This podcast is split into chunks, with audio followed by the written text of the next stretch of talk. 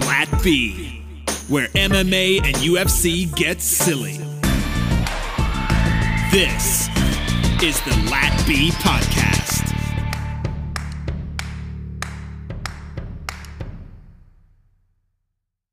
Welcome back, welcome back. Episode 242 here at Lat B. You're going to be here with me, E, or Emmanuel, and Cheney. Cheney, please let us know what we're going to get into today because it's going to be a good one. First, we are going to recap UFC 244 and find out who the baddest motherfucker is. And if you don't know, you are living under a rock and I'm glad you're finally with us. Uh, then we're going to chat a little bit about the Fight Pick Championships, Ooh. which um, eat, I um, am eating my words a little bit. Take a licking and keep on sticking. What's I- up? Well, I would. I should have. We'll get into it. uh, then we'll talk about Twitterverse and MMA gossip, and finally, why you are all here. We are going to give you our fight picks and prediction for UFC Moscow Zabit versus Kattar. breakdown. That's going to be a hell of a, a breakdown, but you know, we always got to get through this. The pay per view was over the weekend. We were in New York, New York. We told you guys to watch out about that commission. We specifically said it's a bit of a shitty commission. There's weird stuff, and oh boy, did it come to fruition. 244 stack pay per view. It was exciting, but there was controversy. The night started out with Julio Arce coming in against Before th- that, we Oh. got into there. So the weigh the weigh-ins. Sorry, I am jumping Yeah. the gun a little bit too much. We had weigh-ins. We had the whole weed debacle with Nate Diaz. He ended up coming through, but then we ended up having weed debacle. We, we he popped for uh, tainted supplement. That got cleared the week before. Okay, yeah, yeah. And then we had Till breaking, late breaking on our last episode that his visa was having issues. He was missing open workouts. He ended up getting those issues figured out because guess what? Hey, hey, Mr. President ended up pulling a couple little strings in there and got that paperwork done. He got Till there on time. People were worried about the wait. What do you feel about these political figures playing with our sport the way they are? Uh, we got to see Till versus Gastelum. Me likey, Mr. President. You just made welterweight great again. Is it welterweight? is welterweight the 185? I don't think it is. That's the 170. No, that's 170. Yeah. It is, what is it? What's 185?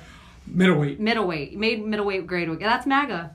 that's ma- That's Mama. Calm down. Just kidding. everyone. So, But I'm glad it happened, and um, I saw Till on an interview, and he's like, "Oh, I'm so humbled. I'm so humbled. The president helped me." I'm back. I'm back. so, Till ended up making weight, looking all sorts of muscled up at the weigh-ins. Actually, we had Jennifer Maia, who we'll touch on, missed weight again habitually, and Kelvin Gastelum pulling out a little bit of elbow room, moving an elbow all the way around. Me, like it was unreal. If you didn't see this, you're living under a rock. Gastelum using the DC trick, but keeping his hands off of the towel, using a little lean on me coach action here. Two pounds underweight with the seconds to go before the weigh-in shuts down. Seconds to go, and you, I tweeted out like some BS about Kelvin needs to get, you know, back in gear and get back to 170. 100%. And I've just watched, uh, you know, I've had a Twitter war go on on my page, not just with me, but other people and stuff. And uh, somebody reposted, I wish I had it in front of me, a picture of him back at like UFC 183 at 170 when he had like a perfect weigh in and how bodied up he was. Oh my God. Murderer. Oh my God. But hey, you gotta let go of those tacos and tamales if you're gonna be doing that. And KG can't do that.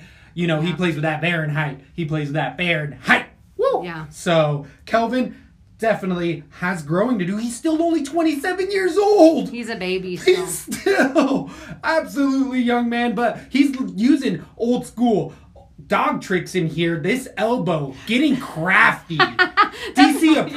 Yeah, that's almost better than DC's obvious towel. Well, it it's It got it's on the same yeah. level because he's like, hey, look at my hands, look at my hands. I'm not touching the towel. Old elbow on the It's, chest. it was um magic. He was like the hands. Pay attention to the hands. Nothing up my sleeve. Nothing up my sleeve. Why would he get naked with a towel if he was going to be two pounds underweight? It doesn't even make sense. No sense. and he has no all. sweat on him.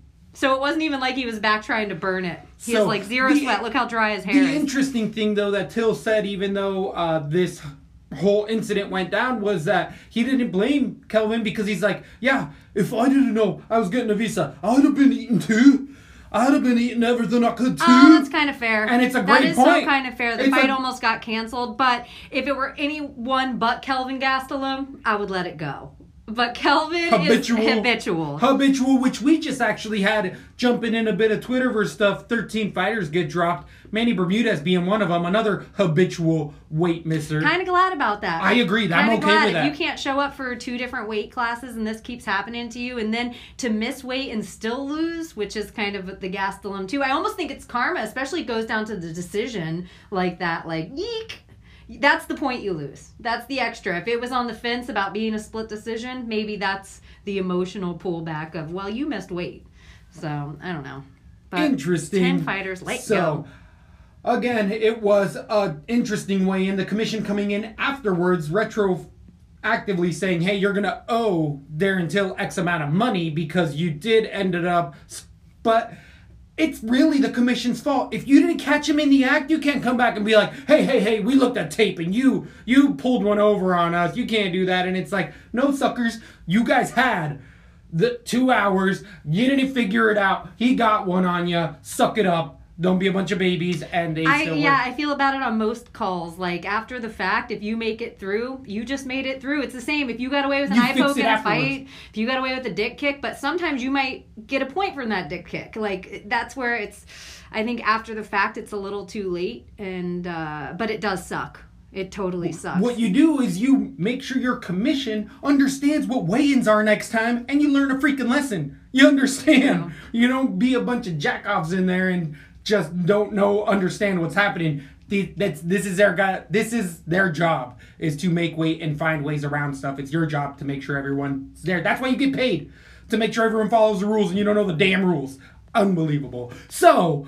What a way to start off the pay per view. Then we end up going 24 hours later. We ended up starting off the entire night with Akeem Dawodu coming in over Julio Arce. I switched my pick after weigh-ins. I thought Arce was going to come in and do what he needed to in there. It was 30 27, 29 28 Dawodu. He just landed more strikes, was able to keep it where he wanted to. Dawodu's biggest uh, attribute I saw with this fight was afterwards he was meaner than he was in the entire fight. He never pulled the trigger the entire fight, and then he interviews with Joe Rogan and is super butthurt, and it's like, wow. You could have uh, pulled the trigger in there a little bit more. Uh, Julio Arce isn't a walkthrough at all whatsoever, so I still like both guys going forward, but I didn't like how me, me and Akeem's like, I don't want to be the opener anymore. On one of the biggest pay per views of the year? One Maybe of, the of all time. Maybe of all time. Who Like, knows? how dare you? I'd be like, yeah, I'm And okay with that. I totally agree. I, I also, n- I don't think either guy is a walkthrough fight. I like both of where they're going, but neither is ever going to make a title run of what I'm looking at. They're kind of stunted. Like these are the fights I feel like both of them will be having. Top teners, potentially, but that'll be about it. And Akeem, you cannot tell me you're bigger than any other names on this card. Maybe Jennifer Maia. Oh yeah, that could have been. The only reason they did that though is like I think you said it last episode. If they are gonna need to build a contender for the bullet, they can't have him be the first fight of the night and be Right. like, "She went right in the first fight of the night to Right. the main event." Well- it's kind of silly. And Chookagian's the number one ranked, so it's like Yeah, she can't. yeah, yes. So either way, we'll get there, but definitely guys to keep an eye on. Then we went to 170 pounds, where most of the betting community, as I saw it, came in on Rencountre's. The betting line stayed on Lyman Good's side.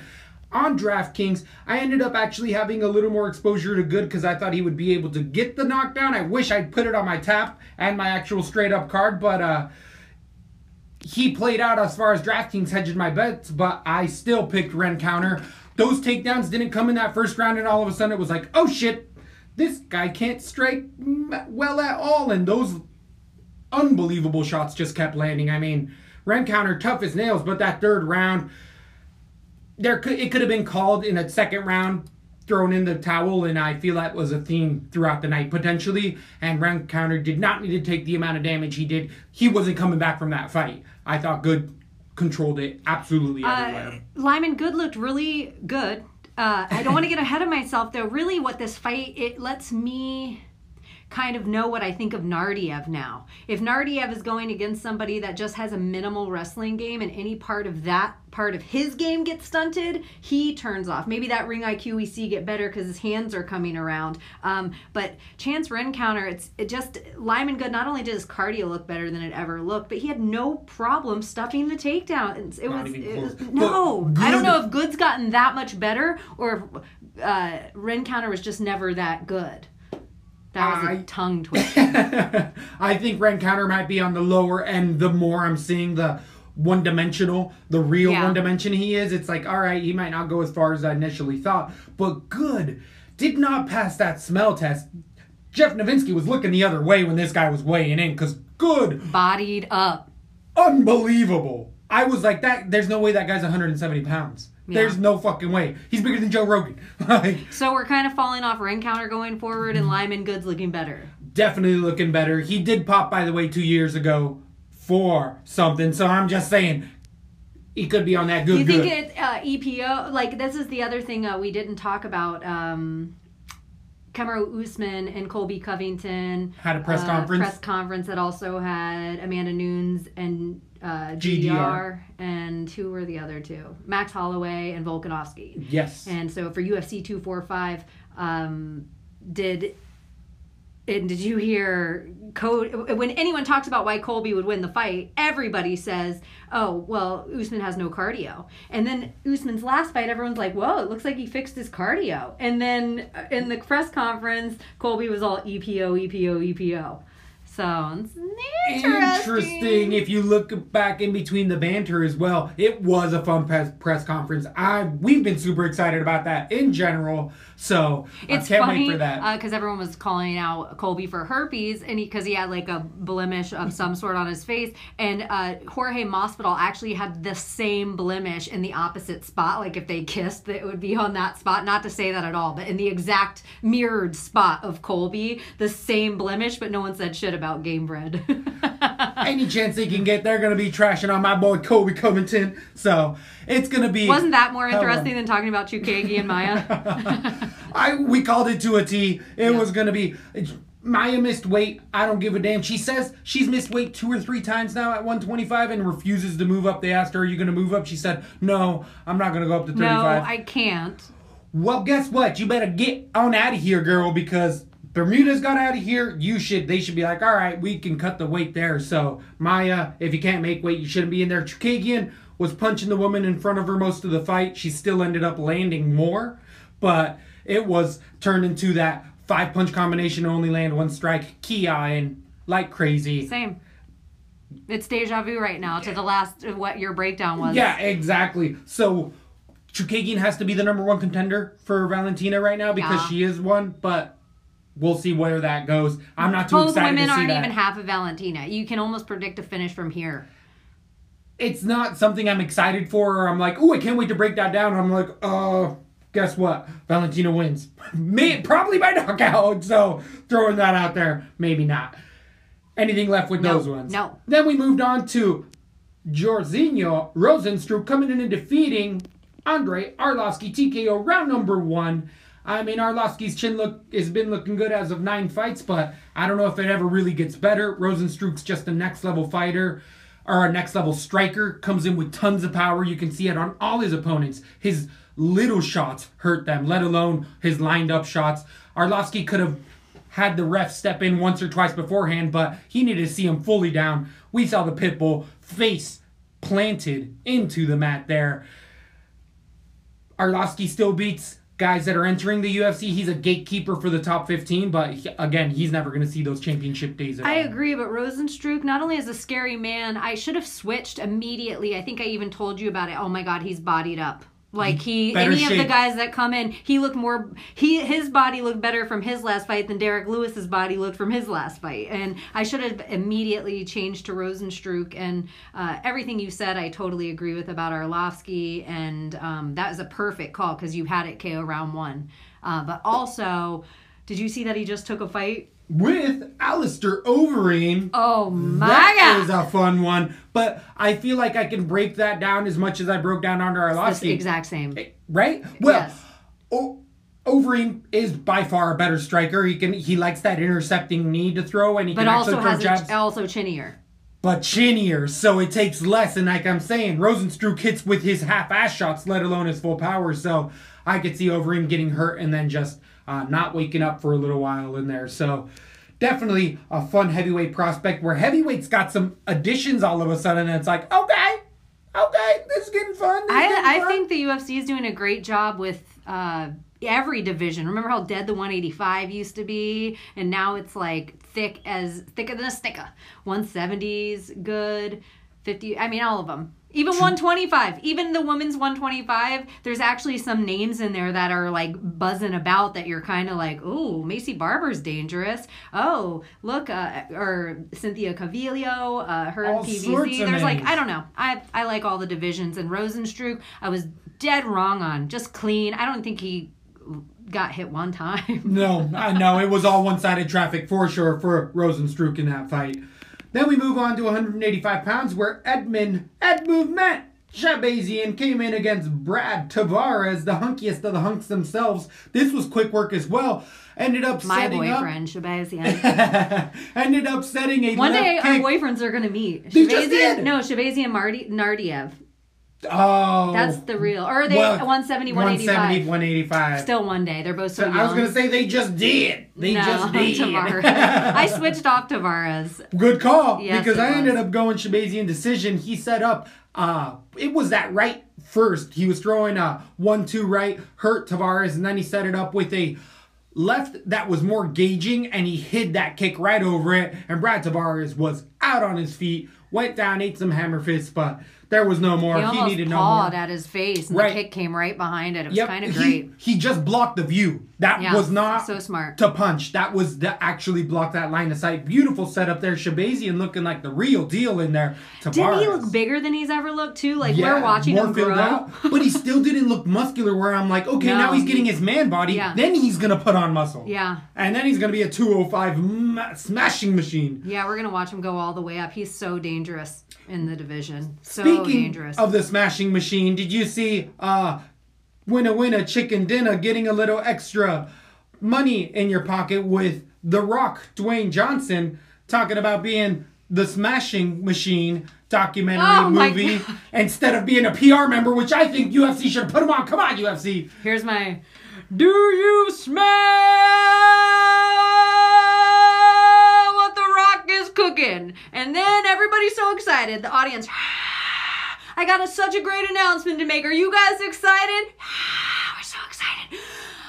I'm gonna be somebody that you guys barely care about. and if you just got into the sport in the last 10 years, you have no fucking idea who this guy is.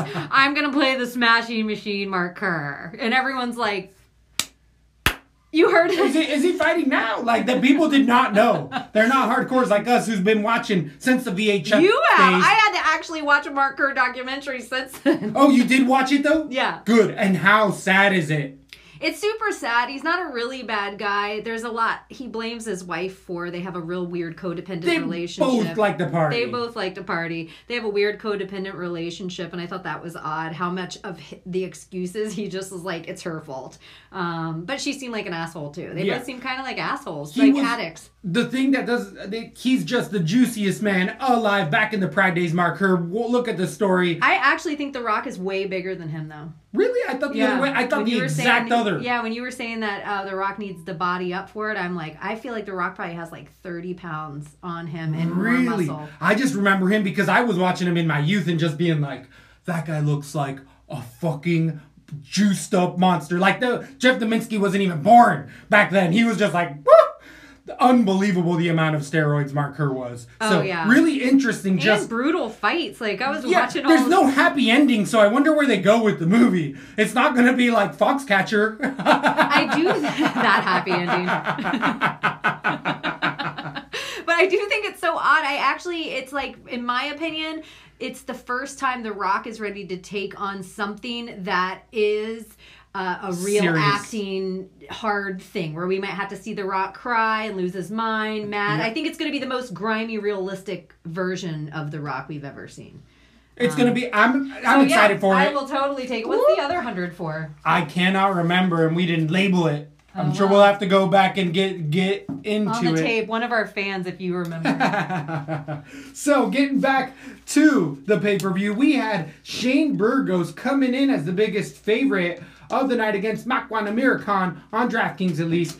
He ended up getting it done in the third round. I ended up picking this one perfectly as well because again, Amir Khan doesn't traditionally not had a gas tank. He still hasn't gotten it better. And this was one where the corner and the ref could have turned in the towel in that second round, third round, where Amir Khan was taking body shots and taking 15, 20 seconds to stand up. The ref should have said, hey, can you fight? Yes or no? Nope. You're stand up or you're out. If he doesn't stand up, fight's over. Like, you're not winning this fight and you're not in it. Don't you think they maybe need desperately over at SPG a cardio person? Doesn't it seem to be a regular thing we see in everyone from this camp?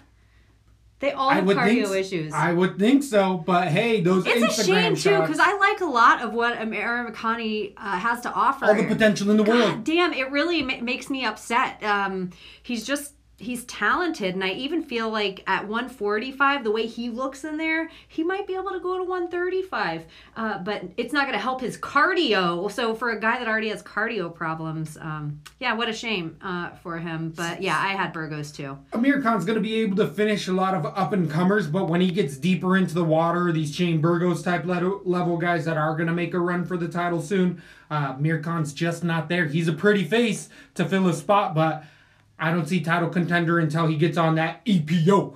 Something needs to start doing something because again, habitually has been a gasser, and you could see it after that first round pretty dramatically. Then we ended up going to the headlining preliminary card fight of the night for the pay per view. We had Corey Anderson coming in over Johnny Walker, first round TKO. Corey Anderson, nobody had that. Absolutely nobody. If people had it, it was late third or decision because of the wrestling. Nobody thought it was going to be that right hand other than Corey Anderson. He said they watched it on tape. They knew he ate that right hand.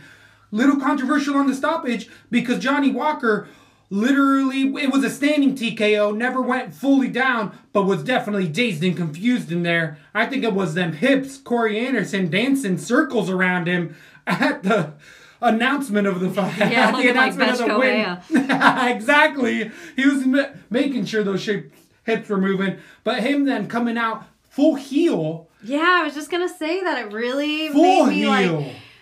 I was so happy for him, and then I didn't like him at all. It was like, yeah, whatever, Corey Anderson. and I then that you lose your next fight. JBJ call out that he did at that promotion event looks extra cringy, and you're like, oh, Corey Anderson, kind of a douchebag. And of course, he's gonna be like, well, no one knows. That's what you got to do. I guess so. But you could just knock out Johnny Walker, and people are like, okay. But the interesting thing in this as well is on top of that douchiness and healiness, he's like, hey, I just beat out Johnny Walker, who hasn't beat out beat any contender yet.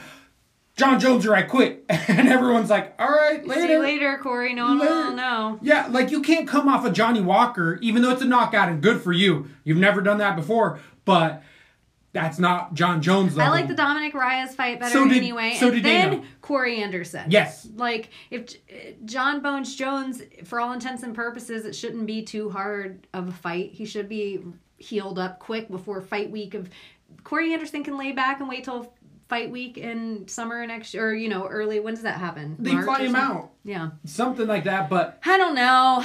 I understand what Corey Anderson's saying. He's on like a four fight win streak. That was the most exciting of his fights, but it was just still against kind of an up and comer and Johnny Walker. And everyone was like, well, Johnny Walker was going to get the fight. And I'm like, no, I still would have said Dominick Reyes, in my opinion. I agree with that. I agree with that. He's- Walker still needs a couple other guys in there. Oh, but I don't know how I feel about Johnny Walker anymore.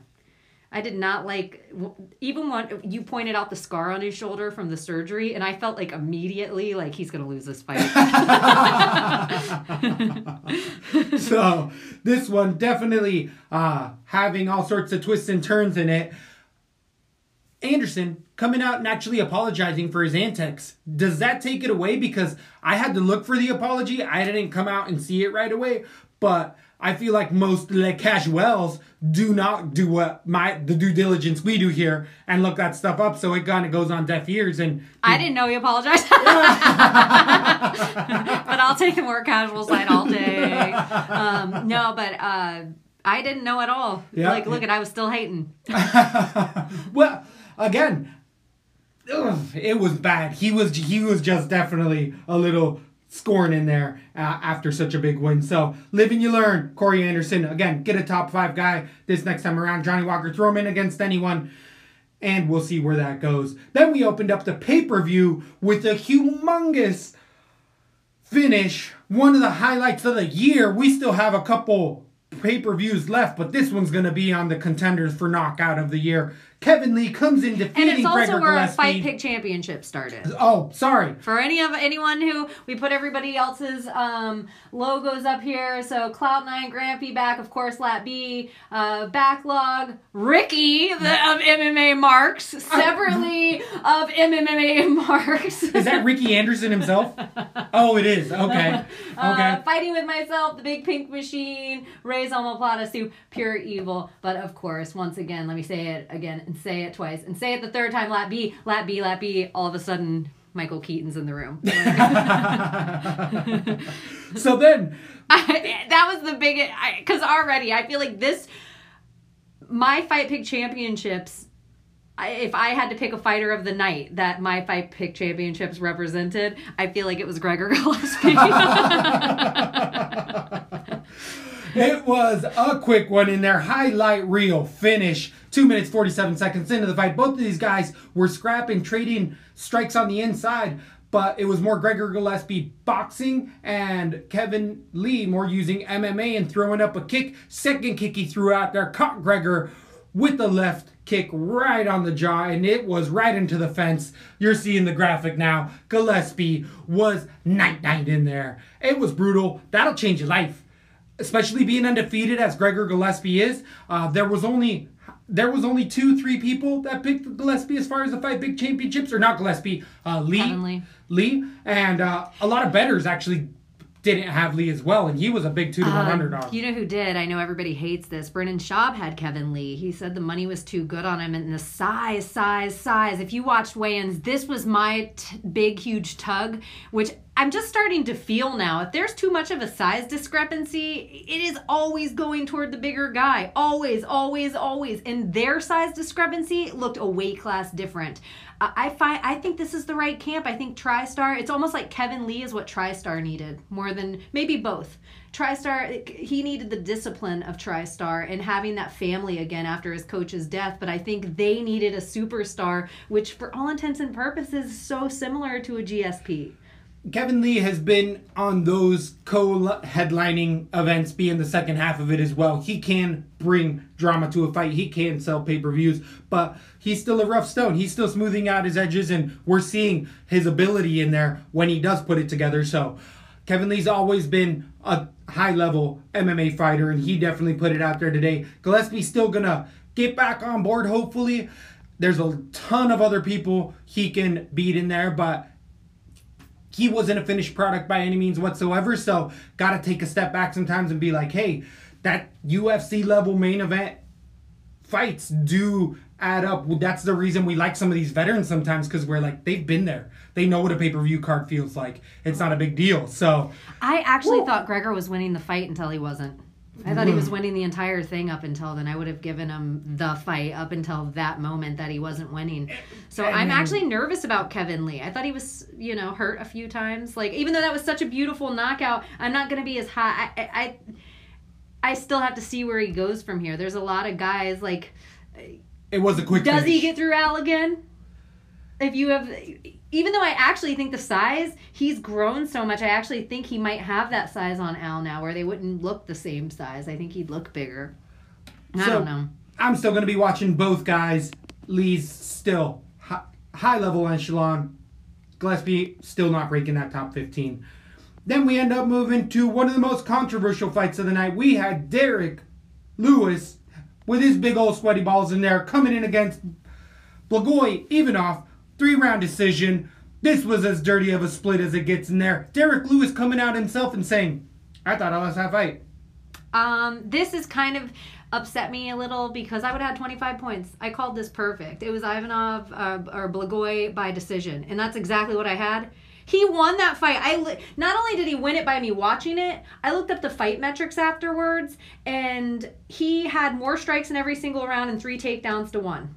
I just don't get it. So the only thing they gave to Derek Lewis was significant strikes. They called every single one of 37 of his strikes significant. So 100% significant it's strikes. bullshit. Garbage. It's bullshit. Garbage. That I just hate that metric. Significant strike doesn't mean shit. Like a knockdown means something, a Right. takedown means something, but otherwise you're just pointing it up. I don't like that significant strike. If you want to do ring aggression or ring control, cool.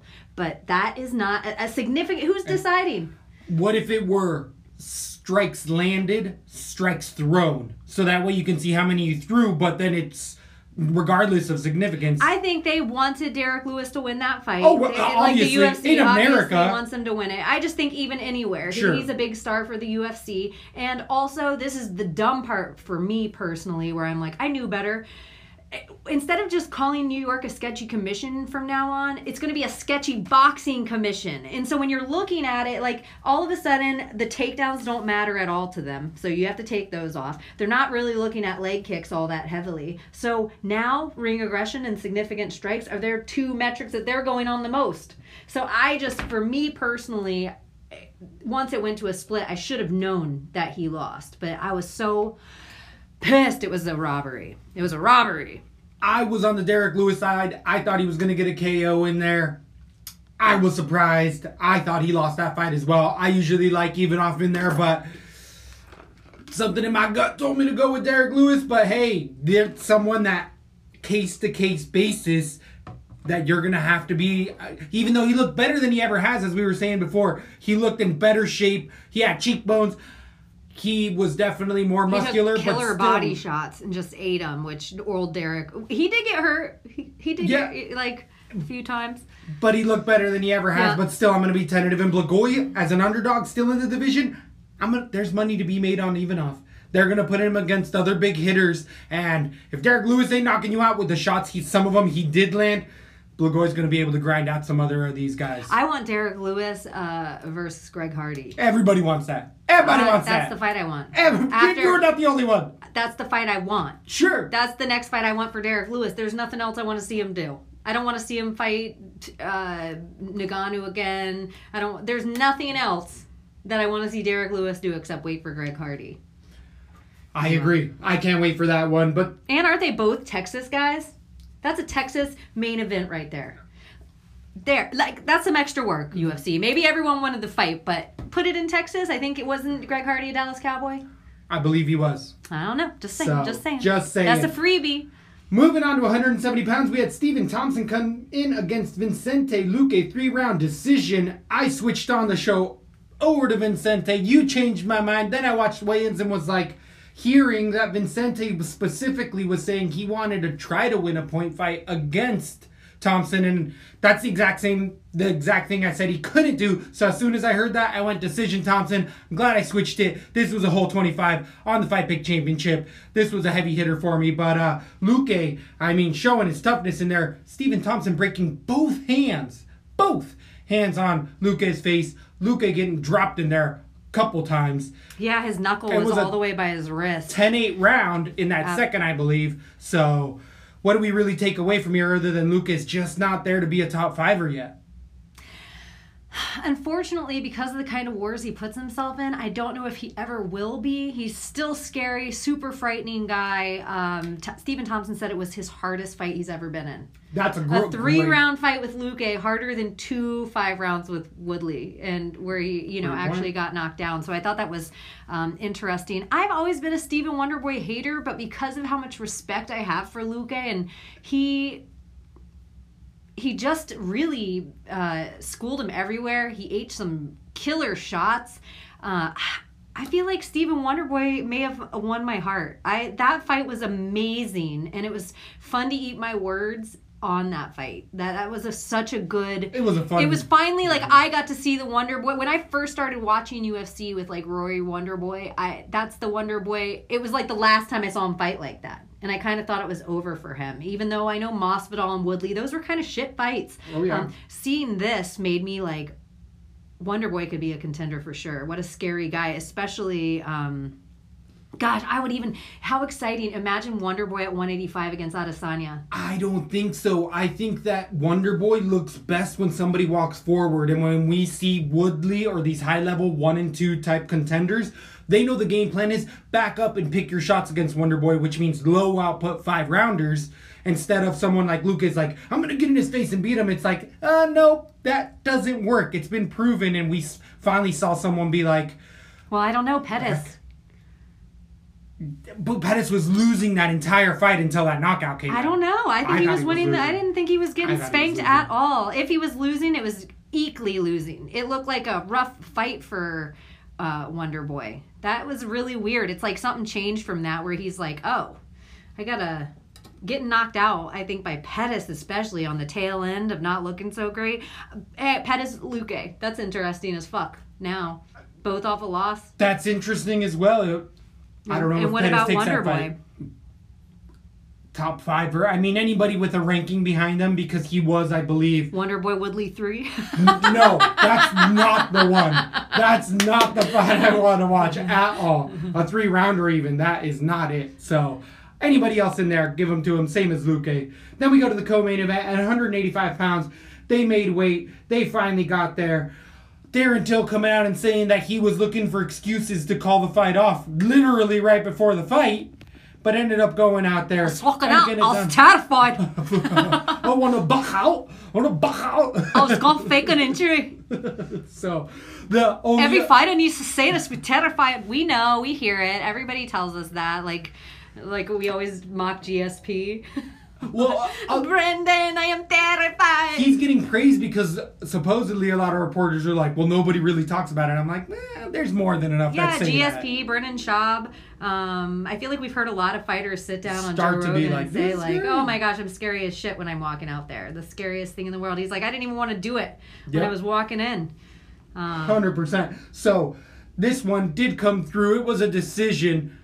30-27 Till 30-27 Gastelum. 29-28 Till majority decision. I actually had it the other way, 29-28 Gastelum. I'm going to be real honest. I was really close. I thought it was 29-28 Gastelum as well. I could have seen myself being a little biased once I looked at fight metric. Till did land a little bit more. Um, but that's a humongous step up. No rank at 85. Came in against the number four proven 85er. And I don't say he put on a show because, as we were saying before with the missing weight, Gastelum probably started picking out, and it wasn't on celery sticks and carrots. It was fucking pizza and tacos and the greasiest shit. So his whole. I don't think he did at all. I think Gastelum was going to miss weight regardless of Till not getting a visa. Oh, really? Gastelum, this is what he Habitual, does. This is what he does. True, true, true. So maybe I'm making excuses And I where they don't need to think be the there. difference. Till's body looked better than it ever had. Yes. And it wasn't because he it it wasn't that he looked flabby at 170, even when he railed out, but he looked more muscular and thick than he ever has. Till's not ruling out 170 pounds. I think he should, especially at his age, and I, I, I like his fight style against like an Adesanya and guys at the top of this division. It's really interesting to me. I um, coming in against Gastelum. I mean, you are one fight away from the title shot. Like uh, Gastelum's up there. He's a You killer. can you can really only fight guys two spots ahead or behind you in, in that position at four now because he kind of was, absorbs that fourth or fifth spot. Does Till not? Yeah, does he not? I think so. And I like the Souza, the Yoel, the Costa, the uh, Yeah, he hasn't seen any of those Robert. Whitaker.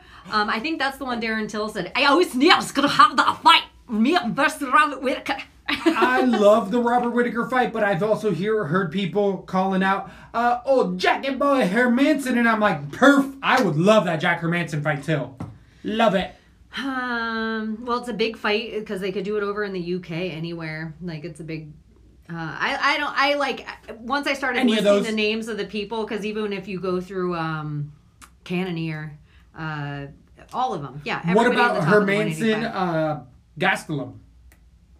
Ranked Um, opponent. I lost like? Hermansson Gastelum, but I heard uh, Gastelum, which I'm I like Shahbazyan Gastelum.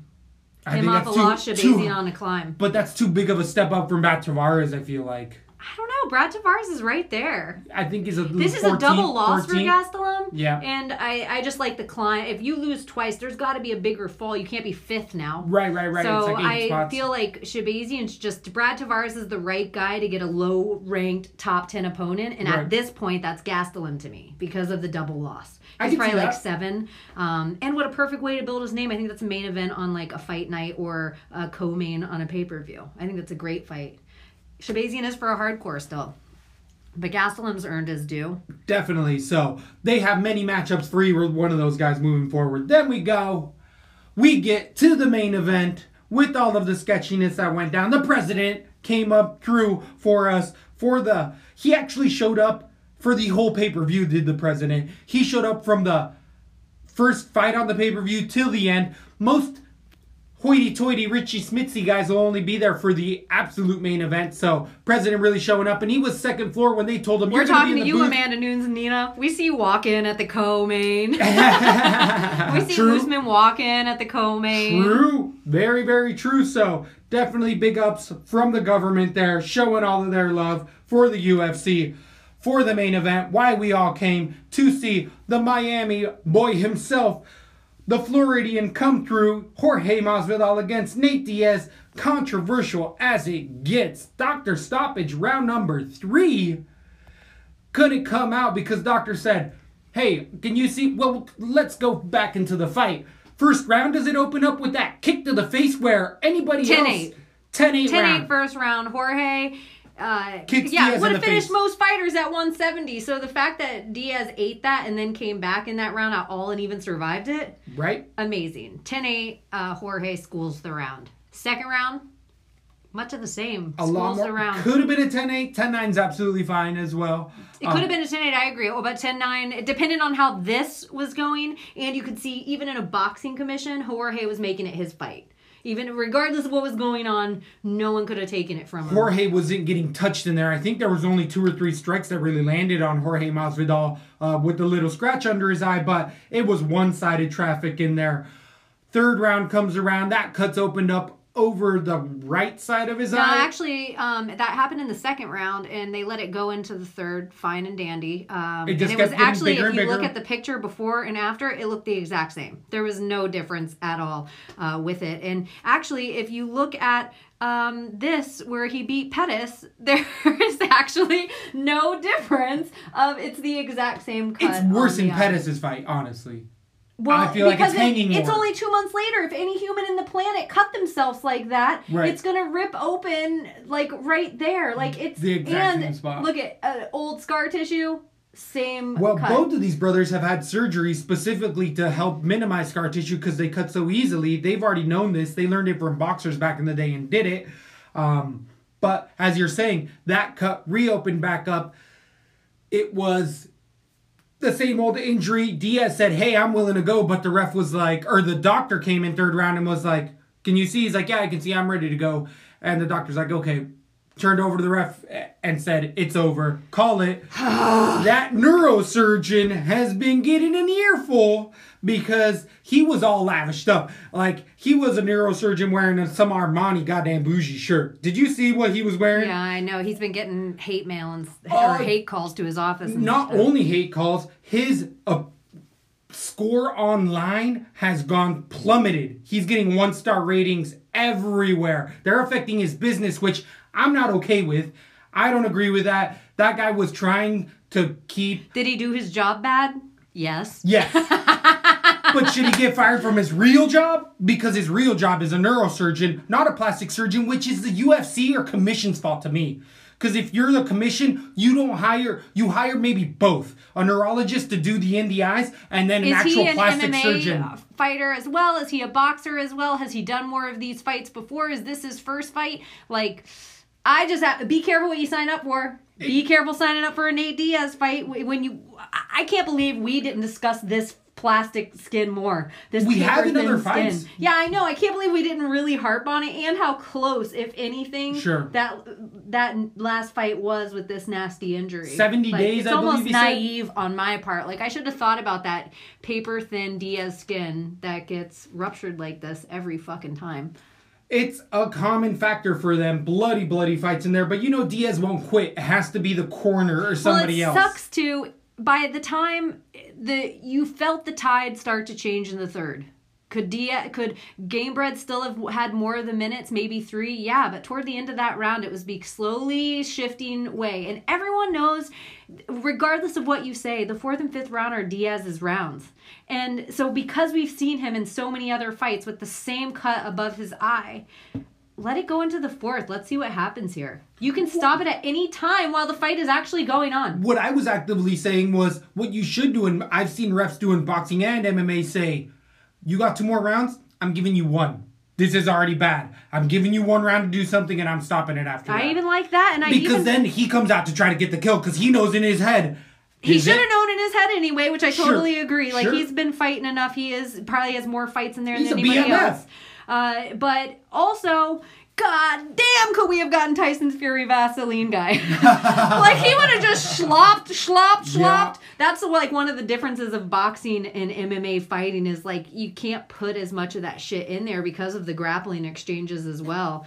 Um, Well, you can because I feel like was it Derek Lewis came out with a huge glob on his eye, and it's like Some oh, it just it's a bummer the way that it ended. I don't need but here's where I'll also disagree with a lot of Diaz fans. Even though I had Diaz, I wanted to see those fourth and fifth rounds because we do all know they're Diaz rounds. And when everyone's like, what would he have really done? I don't know. Let's look at the fucking McGregor fights. What would he have really done? I don't know. Let's look at all his fights. Like us calling him a fourth and five everybody that had Nate Diaz had him to finish in a fourth or fifth or by decision by eking out the fourth or fifth. So it's like you should know a little bit, doctor, about the two fighters you're going in there would with. I think so. And if the fight didn't get called in the first, in my opinion, then maybe it shouldn't have got called before the this same cut. It looked the same way as it did before, and even after the fight, after it was all stitched up, even the amount of swelling on his eye was not terrible. he's been there, done Yeah, that. Yeah, like, it was not terrible at all. Again, just you can go back and watch it. I'm sure you have a million times. He's like, I'm ready to go. Fuck the cut. I'm not care. It's not falling off. Like whatever. So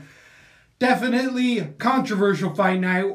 The ups and downs, the highs, the lows, the fight pick championship. It was, yeah, and so I feel like I was robbed in a little emotionally. I was robbed in the Fight pick Championships, but but I also think one the most BMF thing to have done for Jorge Masvidal unclipped that belt and dropped it right in the ring and walked out. Been like, I'm out. Wouldn't that have been the most BMF? Like, keep your fifty thousand dollar belt. Like, keep it. I'm out. Like, Right. I don't know. So do you want to see the rematch? Not anytime soon. That's what I was gonna say. I have no need to see it No anytime need- soon. the- What I saw in three rounds, I'm like, there's many fights for both guys that are funner than what I just watched, honestly. Even though it was a great fight. Like, move on. Move Nate, on. Nate Diaz is he doesn't need to win any more fights for whatever reason his name's big enough and he's a star maker. And yes, Jorge Masvidal was a star before Nate. Yes, Conor was a star before Nate, but he puts that flame he makes him a shooting star. He makes him that star from the more you know where it's like uh, there's something about that name Diaz, so I want to see him do it for other guys. But I, and Nate Diaz, he doesn't need to fight anyone in any division anymore unless they're a fucking name, unless he's a main event. He's of that Jon Super Jones. Conor, Ronda realm where he can just do yeah, super fights only. That's Yep. what I want to see for Nate. And frankly, now because of this fight, Jorge is of that same echelon. And that's what I was going to ask you. What's next for both guys? I don't want to pick Nate because he just needs to heal. I want the scar tissue gone, and I like him taking the eight months year off between fights. But Jorge, Jorge Masvidal at 170 pounds, welterweight division. I mean, that Colby fight's right around the corner, but Colby's got a title defense or a title implicator on the line. But I love the heat in that one. Leon Scott has got a little extra time. I mean, Leon Edwards. he's not a BMF. I feel like Jorge's no, bigger but- than that. But but because of the I don't even want to say the saying because it's so outplayed. But because of that altercation in the back where he served up a whole meal, that's a fight that needs to happen. Speaking of a three piece Leon Edwards. Did you see the Conor tweet? no, I did not. Say it like Conor. Hey Burger King. Is that Darren Till? Uh, hey that motherfucker. Could I get a three piece soda and a side of chicken box, please? Loads of salt and vinegar, thanks. so he was calling it out because uh, Jorge was saying in the post-fight presser, like he don't want me, that little midget. I'll the UFC, I would kill him. I'd rearrange his face. Like he don't want any piece of this. While he's eating a folded in half piece of pizza. It was pretty awesome. Love it. Um, I had two pizzas folded. yeah, he don't want this. And then Conor tweeted out this, and I was actually surprised that because I wouldn't want any of that smoke. Uh, I don't give a shit about Conor because he's done this so much for every fight card, which I love because Conor understands. Pe- my people are watching right now. I'm gonna tweet right now. He's not tweeting at 2 a.m. on a Friday. He tweets Saturday 1 a.m. late night type of stuff. But Or it's probably like 6 p.m. in Ireland. I don't know. it's uh, he said he's not going back to Ireland because of these allegations that have been coming out. He's like, no more. I'm not coming back here. so he's staying in the states. or just not there. But he's not going back. He Hmm. He's he in said. Russia, like Jonathan Oh, Snowden. exactly. He's like, uh, I can't go in there because the cuffs are gonna be put on and I won't be able to leave. Huh. I know he's out in Vegas. I've seen. I'm sure he has a couple of pads somewhere. But with Conor, it's just too much talk. I'm done with the talk. Even You Dana says he's going to be fight- fighting next year before, like, until your name's on a fucking board. Like Mystic Mac, my ass. It's been two years. It's like, all right, has even it with been two Diaz, years since the Khabib fight? Has it not? I thought it's been a year.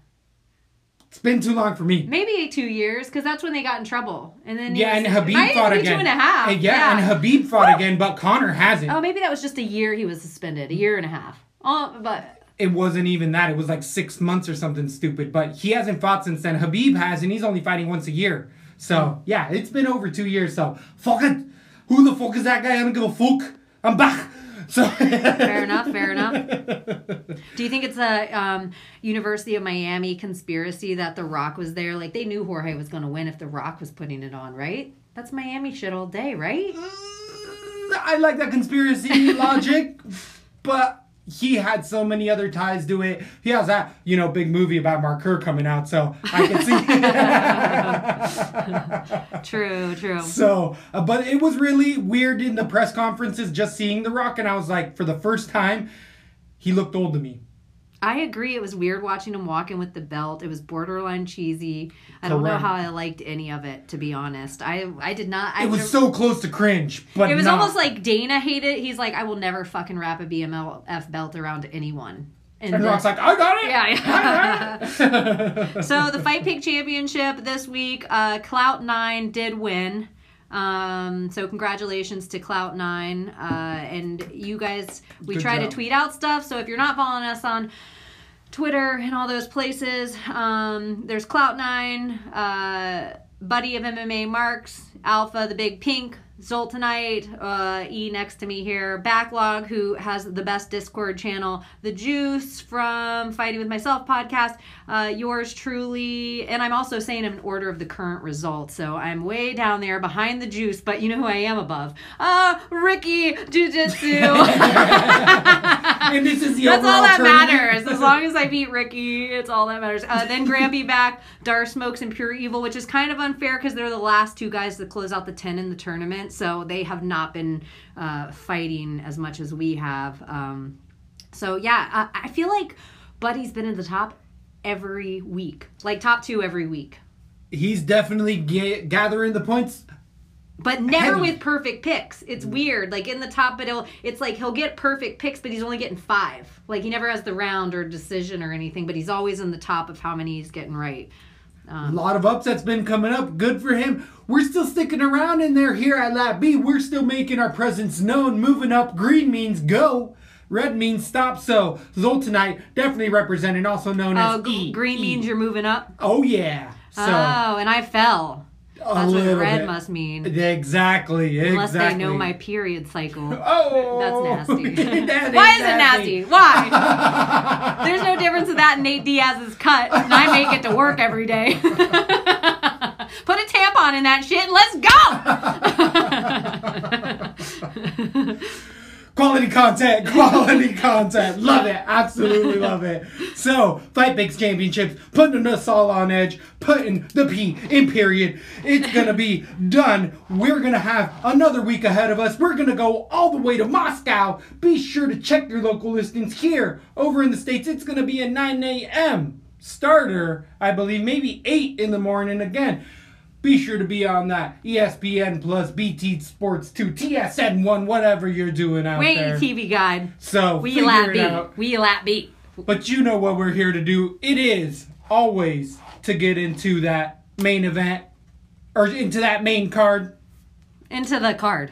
Period. Of UFC Moscow. Because we mixed that Twitterverse in with the Fight Pick Championships and we mixed it in with recapping the fight. So it seemed like a long 50 minutes of recap. But now we here. Now we are here with this 13 card bout that is going to be across the pond into that wilderness. If there's something that we always talk about, it's home cooking in Russia, and the juice is always loose when we go over with those Russian bears. You always be sure you're drinking your own water, come in with your own supply because weird shit happens in Russia. Fighters always say, that was the worst flights I've ever had in my life. That was we came in the day of the fight and uh it there was just weird stuff. I was warming up literally with a toilet and a sink right next to me. Like that is legitimately shit that happens Yeah, we in always Russia. hear like uh, the steam room went out in our hotel, or Ex- like there is little weird things. You are right. things to pay attention and those narratives always seem to play a role so things we like to be on and starting off the 13 card bout well i guess the main event has been switched on us a few times at first it was volkanovski or volkov versus dos santos ended up switching to zabit and Kattar, who got moved from Boston. So that's going to be a three round main eventer. Really? Yes. Huh? You just taught me something new. Uh, that is something Huh. new. It is going to affect my fight pick, and it's really interesting. I like to just, it's that whole um. That Jeremy Stephens. That's exactly yeah. it, Pantera, Jeremy Yeah. Stephens. So interesting. But you know how we always do. We start from the bottom to the top, 13 card bout, and it's going to start at 135 pounds. At bantamweight, we have Grigory Popov coming in against Davey Grant. Grant being 8 and 4, coming off of a two fight losing streak. He was able to win uh, one in there. He did beat, or he lost to Chris Holdsworth beat Chris Holdsworth, lost to Marlon Vera, and then coming off of a Stasiak and Bermudez uh, submissions in there. Davey Grant being 33 from England. SBG Manchester guy, known for his submissions, good takedowns, all right gas tank. Striking has been getting better, but still his uh, weakest attribute by far in there. Against Popov, the 14 and 3 fighter, he comes in with that Russian wrestling throws a heavy overhand right, two and pu- three punch combo combo in there, mixes it in with a takedown, and once he gets on top, he'll throw little rapid punches, but more that position over submission type of guy. He tends to have the better gas tank and actually has fairly good uh, submission defense. So. Davey Grant's triangle, which is probably his best submission off of his back, I feel like is going to be slipped out of a lot, especially at these lower weights. And I do have Popov having a little bit more power in here. He is, though, the older fighter at 35, and we always say these Russian guys are even older than that. Yeah. But as we're saying, Is Popov Russian? he is. He look. He's up from Siberia. He's ah, Okay. from your Haila Sports, but he's Mongolian, legitimately, like up where they live in tents still nomadically, and came into the city and stuff. But Where they amazing went across the Bering. Strait and populated the Americas. Oh yeah, I think there was a movie 10,000 BC. That's about his family. That's about. Is that racist? Is it? I don't know. So Who am I to say? So I only call out sexist.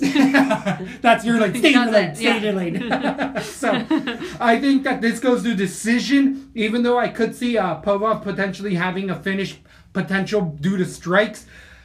I'm gonna probably stay away from this. This is the first Friday night. There's a lap B rule in general, and the minus 205 favorite is gonna be the one I side with. Give me a decision, Popov. Who do you have in this fight? I love everything he said, even about the stay away. I see it going 29 28 or 30 27, but just more of a close uh, point fight grind, like where we see them lay on each other a lot. I think it gets boring as the fight goes on, and I don't think it's going to be huge strikes, even though Popov is such a heavy favorite. So, Popov decision, but a big old stay away. On DraftKings, you're going to end up paying 9000 even for Popov against Grant 7200 Average score for Grant on DraftKings 31 points against Popov's 27 in that loss to Eddie Wineland in a big upset there. But on the tape I watched, Poaf should eat, be able to get more, but I don't think he clears that 90 points. So, as we were saying, probably a stay away is going to be the best route in that one. With 13 fights, you have Why a lot. Yeah, Why, you- why ruin your night on this? Absolutely. Why ruin the first fight where you're like, oh, I put too much money on Yeah. that guy that I didn't know enough about? So let them both get multiple more fights in the UFC. So then we move on to bantamweight, 135 pounds for the ladies. We have Jessica Rose Clark coming in against Pannie Kianzad. Two. Both of these ladies met each other earlier on in their careers. Kianzad coming in with an 11 and 5 record, getting a win in there, getting a loss to Macy Chiasson coming off of the Tough House. Then she ended up getting a win over Avila. No, she just lost to Avila. Who was in between there? She beat Ivana out of the and kiss? organization. Ivana Hug and Kiss. Ivana Huggins. Ivana Man. But then she came back to the UFC, I believe, on short notice and lost to Julia Avila in a one of the worst fights I've watched in a long, long time. Both of them were not pulling the trigger. Panini likes uh, wrestle, not the best strikes. Thought they were getting better, but she just hasn't. She doesn't have that next gear. She just stays in first gear, low output, not heavy on strikes, and then her wrestling has a little bit of holes in it. Even though she has the more offensive wrestling, she's easily rolled, and she can just be uh, out transitioned at times. But she can be submitted, but that's most people here. We don't have to worry about that with Rose Clark, who tends to be a striker coming out of Australia. She is nine and five. She's been over at AKA for a while though. She broke her foot. Been a long time, yeah, since she's fought. It has been a long time, and that's because she broke her foot. She's fought multiple times in the UFC. Last coming off of a decision loss to Jessica Eye a year, four months ago, having a three fight winning streak before that in there in the UFC, beating people like PVZ, Bec Rawlings, and who else in there did we have? Uh, fucking either way.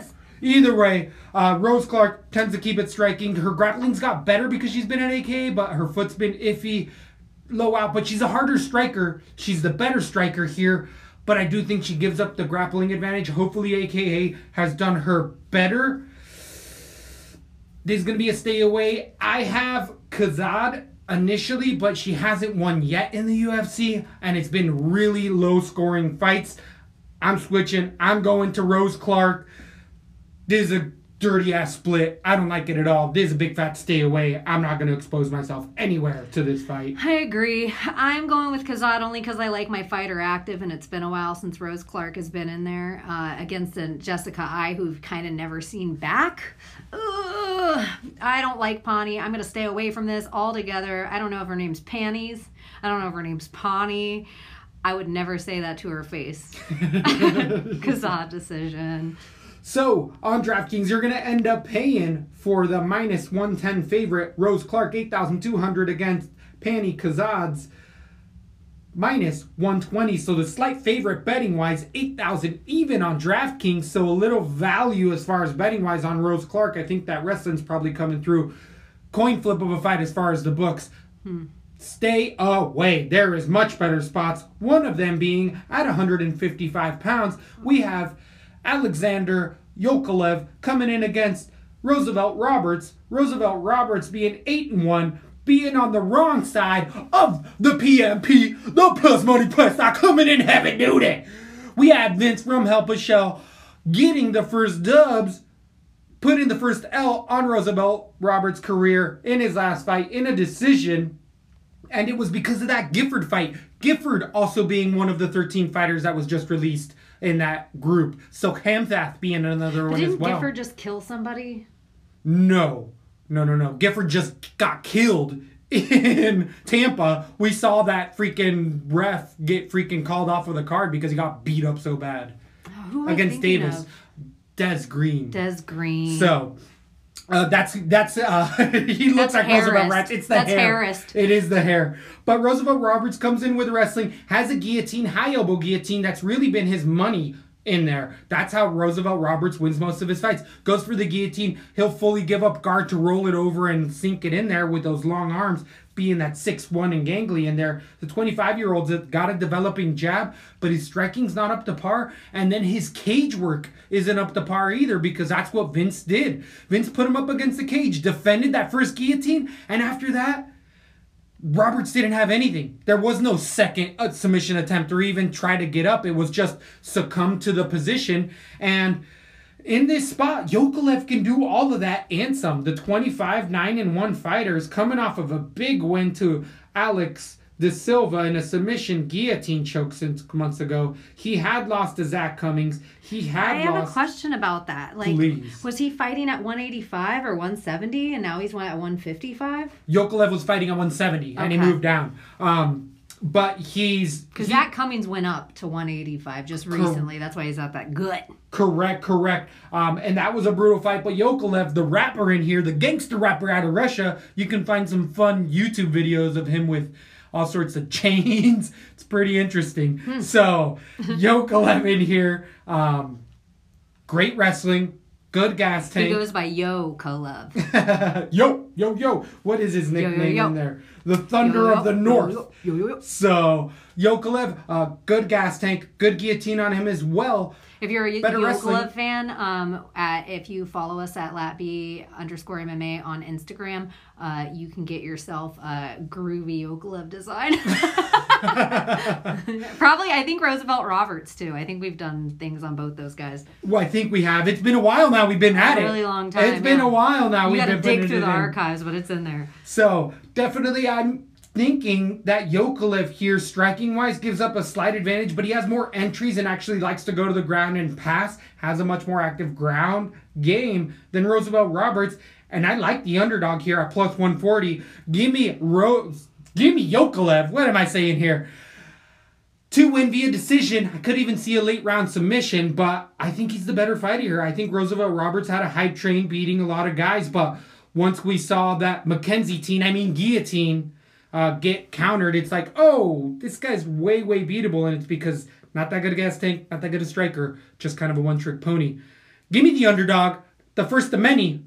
Who do you have in this fight and why? I kind of like what you're saying, and for me, just I the size, size, size. I'm gonna be heavy watching weigh-ins to see how close they are in discrepancy because I can't ever recall Yakovlev being chubby at No, all in any of his fights. So him going down to 155 is a bit worrisome for me. I know these Russian guys will like cut their dick off to make weight because they are hardcore. Uh, but I got Yakovlev decision just based on the size alone um, and the active. Uh, oh, I guess Vince Pichel was only four months ago. I think Vince Pichel going to decision with Vince Pichel is much like going to decision with Kamaru Usman three years and three months ago. Like it's such a different fighter than Kamaru now. Um, I got Yakovlev decision, but I think size and age. I, I have to. This is my need to watch weigh-in fight because I could see myself switching to Roosevelt Roberts' decision by the time the fight gets here. as I was saying, some of the travel may play a role, and it's happened many a times to fighters. This is Yo- Roosevelt Roberts' first ta- fighting out of the country, of the United States. So, this is a hell of a doozy to make a hell of a flight to fly into enemy territory where maybe he's making 155 because he's got some extra IVs and diuretics to get him down there. We are in Russia. Yeah. So, just things to be paying attention to. Here on DraftKings, you're going to end up paying for the minus 170 favorite, Roosevelt Roberts, 8,500 against Yokolev, 7,700. Average points for Roberts, 71 points per fight, where Yokolev's is 49, but he does have a couple more losses in the UFC. Again, I like Yokolev. I think I'm going to probably go I don't know, you said 20%. 49 points for Yokolev? 49 I like on Roberts average. better here. And how much, too? Oh, Roberts is that much of a favorite, though 85. He ain't worth that. He's not going to pay that off. I, so it's Yokolev or nothing right now. So I'm thinking I'm going to go Yokolev about 20%. I'm liking Mm. him potentially later in that as that fight goes on. Really saw some issues for Roberts in that Do you go tank. all Russian, no Russian? No, because I am picking against some Russians as we move on. But I like that narrative. I like that saying because, hey, I went to China and picked against every Chinese fighter. How'd that go for me? Yeah. How'd that go for me? Woo! So, learn my lesson. Learn my lesson. one that I hopefully don't have to learn here. We have at 170 pounds, debuting Abubakar Nurmagomedov coming in against David Zawada. You're welcome. Woo! You don't even know the gymnastics I had to go in my head. I just did the splits and back inside out prolapse Danis, and then we're in. I'm gonna call. I'm gonna call you right there because I believe maybe you had to do like a cartwheel back handspring in your head, but Nurmagomedov was just an easy Oh, that was easy a thousand times. first. You've done that a thousand. But to like those strangers at the bar that don't know us or never heard this, they're like, "Damn, that boy's good with his words." he knows them fancy names. so it's definitely uh interesting fight we got here. The 16 and 5 returning Zawada came in losing to came into the UFC off of the KSW scene. He ended His up His name should be David. Yep, my real last name is Zawada. Zawa- Because it does not look like it should be him. True, true, true. He came in beating D- Danny Roberts in a split decision a year ago, and then has rattled off a two-fight losing streak to Ji Ling Liang. Who else in there? Oh, did he actually beat? I'm getting mine mixed up here. Danny Roberts, or he lost to Danny Roberts in a split decision. He lost to Jin Liang and uh, Danny Roberts. Okay, okay. So two-fight losing streak here. He was He easily yet to win in outsized. the UFC. easily outsized in there, easily out wrestled. Zawada has maybe a second gear, two and three punch combinations, but not really all that fast. Eats a lot of shots, can easily get taken down, and just out grappled. And against the Nurmagomedov, who's 15 and two, coming off of his it's his PFL, he beat Johan Błakovic, who we had in the UFC, Serbian Steel, I believe. And that was a decision. It looks like it got overturned. Is he a, a relation? They're all cousins. They're all cousins. So uh, I do believe he has a relation, and I do believe it is his cousin actually. So uh, here, though, the wrestling doggy fighter, we know what he likes to do in there. Rinse and repeat, take it down, ground and pound. Little better striker than a lot of the other Russians. We did see him against some at level competition, and he's been pulling through here. I don't see Zawada really coming out with anything that's gonna uh, surprise Nurmagomedov in this spot. He a debut. I do th- feel like his name is giving him a little extra push, so I do think it's getting a little crazy. But Zawada hasn't done anything yet to show us that he is going to be able to take out this level of opponent. Give me Nurmagomedov. It's a little too steep for me. I think it's going to be a decision, 30-27 if there's a finish, it's going to be for Nurmagomedov. So that's who I'm picking. Give me a decision right now. Who are you picking? I like why? everything you said on it. Even the extra hype could be his name value there because we're seeing him as such a moderate favorite. Not that he shouldn't be a favorite, but it may be more like a 185. Um, but yeah, I got Nurmagomedov too, and I probably I, I don't see him getting those Khabib points. But unless I'm totally wrong, uh, I might have him on like 20 percent. I think it's a two- guaranteed win almost. Out of the two, but you're going to end up paying for one of the biggest favorites of the night at minus 200, minus 280. 9,300 on DraftKings is Nurmagomedov against Zawad 7, 6,900.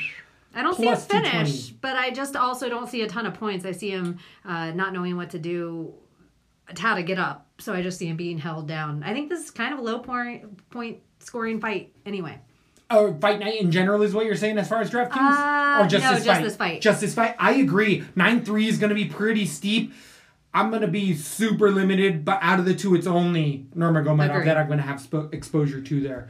Then we're moving on to a fight of the night contender here at middleweight, 185 pounds. We have debuting Roman Kopylov coming in against Carl Robertson. Robertson being eight and two, having some tenure in the UFC, lose beating Ferreira, losing to losing to Ferreira, beating Marshman. Who else did he get it one in there beat with? Thurman, lost to Glover, beat Jack Marshman, lost to Ferreira, and then beat Stewart. Stewart as well in there. The 6'1, 29 year old from New Jersey has got some great striking in there. Muay Thai credentials, puts a good trap together, has heavy, has traps that he can set, but has some glaring holes, and that's his ground game. It's how Glover was able to get him out of there, and so was Ferreira via submission.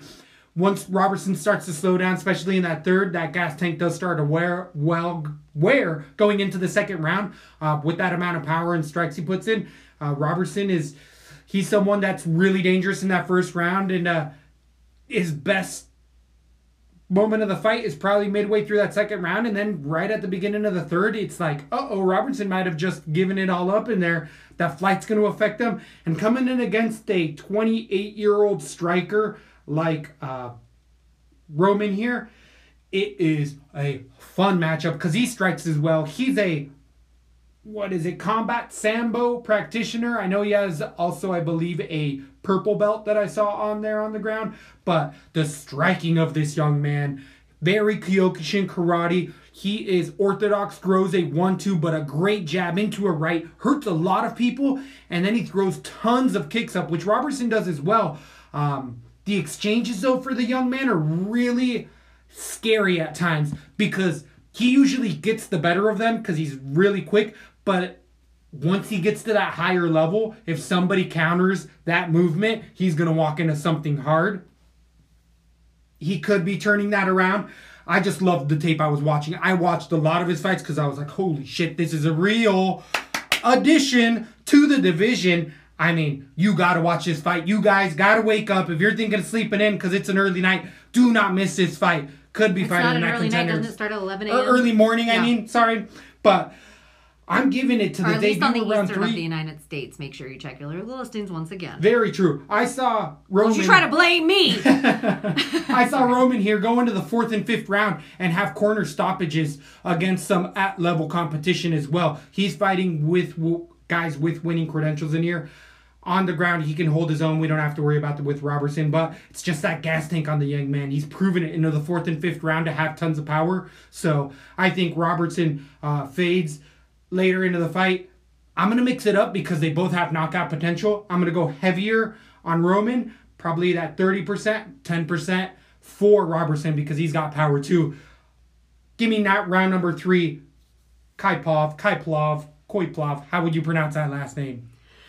Kaipalov. Kaipalov. Uh, I also have Kopylov. I actually have a decision, and I'm one of the rare few. Um, I don't have, I won't have Robertson anywhere. I think uh, he just gasses too much for me, and it's almost handpicked so that this will be a stand-up brawl. Uh, I don't think either guy's going to try to take it down, but I do think Carl Robertson just has that little bit of MMA knowledge where he is going to pull on those arms and take off some of that power, and also wear on the cardio of Kopylov. But like you were saying, Robertson's cardio isn't great either. So I actually think this is going to get really tediously boring and surprisingly boring come to third. I'm giving Robertson a little credit here because his wins are not impressive people to me. Like anytime I see Marshman on there, I'm like, oh, that's not even in the UFC. You're not even fighting UFC opponents yet. So uh, Kopylov decision. I do see myself having him in places because I'm just not a huge huge Robertson fan, but I, I I'm excited about everything that I'm noticing about this kid. And I only watched one fight, not a bunch of tape. Um, but I Fun just want, I just wanted to see what his body looked like. That was He's he's bodied up. Yeah, he's, he's a not- lifelong martial yes, artist. yeah. he's definitely been doing it on DraftKings. You're gonna get the debuter minus 125 favorite for 8,300 for Roman Kaipalov coming in against Carl Robertson 7,900 plus minus 105. This is a coin flip as far as the betting lines. Give me Roman in there. Again, that 30%, 10% going to be hedging my bets as far as DraftKings with Robertson 79. But I could even see myself getting more exposure at 8-3 because he really opens up a lot of my cards at 8-3. That's right in the middle, and I see a if he gets a win, I I likely see a finish. So I'm thinking it might Mm-hmm. I don't be think it'll be that. low outcome. I think uh, even um, a 60 point minimum. For 8-3? Yeah. That's worth it It's right, there. It's right there where it needs to be to not ruin your cards for the money. Definitely. Moving on to 155 pounds, we have returning Rustam Khabilov coming in against Sergey Khandozhko. Khandozhko being 27 and 5, coming off of a three fight winning streak in the UFC, winning against Rostem Akman, known as the hairiest man in the UFC. That was his biggest win to date. He does have some at level competition. The 27 year old is serviceable everywhere serviceable ground game. Striking's all right. Doesn't have tons of power. Serviceable gas tank. On the, it's just he looks very journeyman esque. There's nothing that stuck out in any of his tape. Even when I went back and watched that Rustam fight, it was a decision against the guy that I feel most people should be able to finish in there as well. A lot of people having hype for that against Stockman, but we'll see what we get in it. The hard thing here for Sergi is that he's coming in against the motherfucking killer and Khabilov. And Khabilov wouldn't even had to take this fight if he didn't come in against another PMP favorite, Diego Ferreira, which we've been telling you.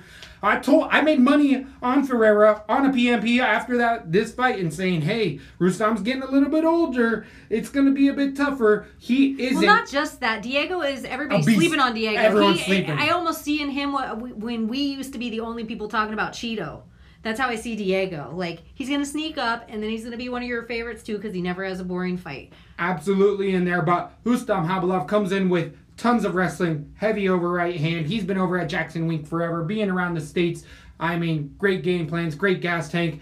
He just got outworked flat out by Diego Ferreira, and it takes that those top five type level cardios and game plans to do that. I don't see Sergi being there on any level. There's a reason he's a favorite here. I'm actually surprised that Nurmagomedov is such a favorite and Rustam isn't here at minus 170. I could easily see him being that two minus 250 with just the credential of killers he's been in there against and being able to beat. He's a little low on the output is Khabilov, but I just don't see this. I don't see Sergi winning anywhere. Give me Khabilov submission because I think Oh uh, wow. Hub, I think Khabilov is going to make a statement because he's like, I just lost. I got to get in here and get this guy out of here. Because if he gets a decision, he's only going to move one step up. Where if he gets a submission, okay, get another name in here. But coming off of a two fight losing streak debuter, or debut, yeah, uh, winner from whatever. Give me Khabilov submission round number two. Who do you have and why? I have Havilov decision. If you're from Jackson Wink and your name's not Jon Jones, you ain't finishing any fight. You just go to decision and you win point fights, and that's kind of what he does. He just doesn't stand on his feet and do it Holly Holm style. He takes it down and does slow, tedious grinds.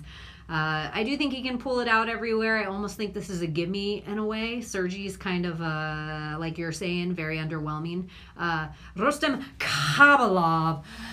Give me the fighter. I think he's just going to be low scoring, though, even though I have him to win by decision. I think a 30 27 decision every round. And anyone that's doubting him right now, the only reason the line's so close is because people are sleeping on Diego and how good he is. That's what I think.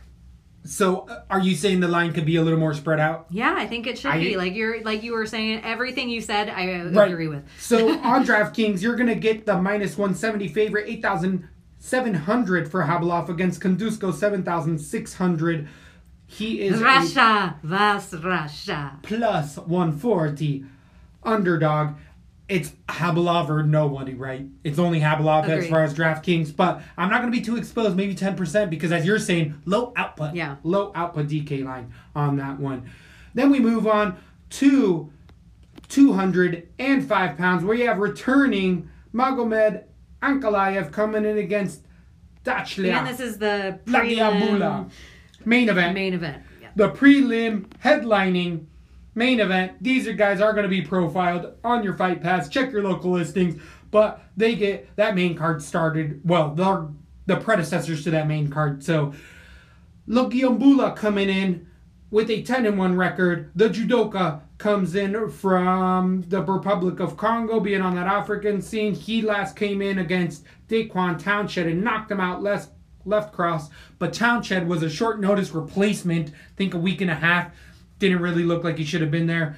Dalcha in here being 34 years old. As muscled as it gets. He is 5'10. It's more like 5'9 in there, but he is rock solid. Have you been seeing those videos on Twitter where it's these like really muscle bound guys running into like a McDonald's and kicking the food out of guys and being like, You're off your diet. That's what Lungiambula looks like to me. Just a bodybuilder that's just like worries more about getting his muscles bigger than fighting. But he does have skills. The judoka has fun trips. He'll drip on the outside, hip toss, uh, Japanese whizzer in there. He has power in his strikes. The thing with Lungiambula here is his gas tank isn't all that good. His gas tank is shown, even though he's gone to five rounds twice, even finished a couple in the fourth round.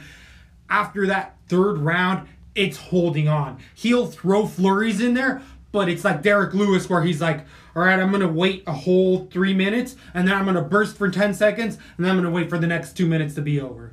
So there's always power with Dalcha, but against Ankalaev, who has the gas tank, has the strike regiment, the takedown defense, and uh, the strike acumen, it's just too many checks for him other than the flat out power, which Ankalaev have shown a good chin in there. The only way I see you uh, really beating the level of fighter of Ankalaev is a decision or a flash KO, a flash submission like Paul Craig did. But ever since that Paul Craig finish, Ankalaev has put together a two fight winning streak and looked like a man on a mission, realizing what he has to do in there. And I think he runs over actually uh, after that first round. It could be a 10 9 round, that first round for champion in there, but soon thereafter it turns into all Ankalaev. I give the next two rounds, if not all three, to Ankalaev. Give me a decision. Depending on what I hear as the week goes on in the weigh-in, could be a third round finish for Ankalaev just because that gas tank is not good for Dalcha in my eyes. Who do you have and why? I feel like I've never even seen that gas tank. uh, I have uh, Ankalaev uh, purely by experience in the UFC, even at a, and age. I like uh, I like his trajectory in the division as well. So give me Ankalaev here. I have a decision. I don't have a finish. Um, if I do see a finish potential, maybe something like a ground and pound. I just don't see it happening on the feet. Uh, I think Dalcha is going to be one of those guys that is just hard to put to sleep. He's from the Congo, people. He might be the only fighter from the Congo on the planet. Other than Czech Congo. Except all the people from the Congo probably look like him. If we were, probably went in there, he'd be like, oh my God, they're all fighters. He's not the only fighter. Like, his mom probably looks like Ngannou. Sounds like a beautiful woman. Yeah, so um, I have Ankalaev decision. And before, oh wait, you have to break down the DK card. The DK minus 300 for Ankalaev on DraftKings. You're going to end up paying 9,400. The heavy, the most high priced fighter on the night against Dalcha's 6,800 plus 230. I'm going to say Ankalaev. I'm going probably in that 20%, but I'm going to put Dalcha in a couple spots. I feel like he can get that one and done. I'm not. It's not a linchpin. I'm telling you, it's like five percent of my cards, but he is going to be hedged in a couple little spots just because he, He has has, that that, type of power. power. He has that type of power, and he could be that type of fighter that's like, I'm going to lose if it goes past the second. Let's try in the first because I got nothing to lose. So it's an uphill battle here. Interesting, interesting fight to kick off the main card. But before we get in there, like we always tell you to do, make sure you're liking and subscribing. So if you want to follow E, you can do that at Zol Tonight on Twitter. And if you want to follow me, you can do that at Weakneck Baby. Make sure you're always liking and subscribing to LATB underscore MMA. And you can also find us at LatB underscore MMA on Instagram. And back to the breakdown. back to the Fight Picks Championships. You know we're coming for you. You know the heat's been turning on. We've been setting our traps. That's all I would say if I were you, Cheney. I'd be like, I'll let you win that one. I, I'm the type of fighter. I come on strong in the first, and then I might shit the bed in the second. I'm just catching my Or breath. you're taking your, you're taking a round off. You're taking a yeah, round off. I gotta. I don't have that cardio. Through, I don't have that buddy type cardio where I'm gonna stay up all the way. I'm in that Jorge Masvidal. I'm in. Ho- I'm just picking. I'm just hitting you with the, the same level, same speed, same speed the whole time. That's not right in Jorge the at middle. all. That is it. All right. Who's in the middle? Zak Cummings. no, no, no! You gotta bring it home for us. No pressure, Zak Cummings. No. Who's just Chug. coming on? You're like um like a- Barbarina. like a solid, like a Max Holloway. Max Holloway. Solid, doing the damn thing. Blessed era, Zak Cummings.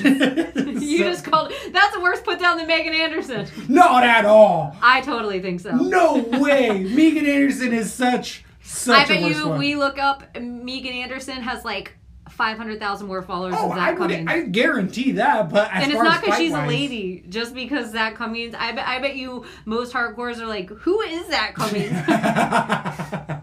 Killer Bee? No! no, the one that looks like him. Did you see Pat Platinum, Cummings' cousin? Platinum Mike Perry has a fight with I did see that announcement. Somebody that I was really underwhelmed because Pat uh, Mike Perry's one of those dudes that I feel like is name value enough that you can put him up against. Who was it? I did see that I feel like it was an. African American fellow. I'll look it up while we Interesting. move on to the main card. into the main card, we're gonna have a debuter start off the main card with Shamil Gamzatov coming in against Klidson Abreu. Shamil being a perfect 13 and 0, having a bunch of PFL experience as well in there, having some World Series, ABC wins, going against at level competition definitely looking good as well. Watching the twa- tape on this 29 year old, he has uh, good right hand, good cardio, good grappling in general. I believe he does have a bit of a Sandow, Sandow background or Sambo background. Um, this is definitely right at the level he's been fighting with the PFL guys with this low level of UFC competition at 185. Abreu being 15 and 3 coming off of a win losing his debut to Sam Alvey in a decision. No, he won against Sam Alvey in a decision, but he lost to Ankalaev in a decision. One and one in the UFC. Abreu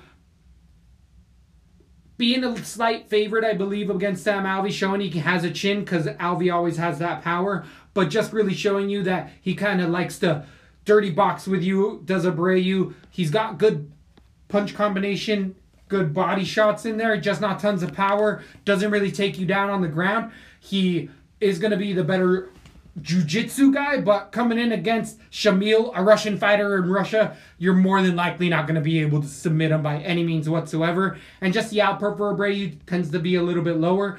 I feel like Shamil here is just going to be able to overwhelm him with volume and uh, at distance strikes.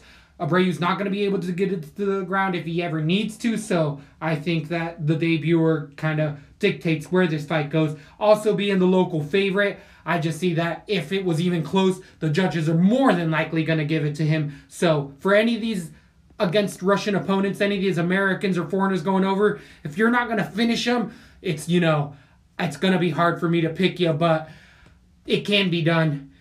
Give me the debuter, Shamil, as the favorite here against Abreu in a decision.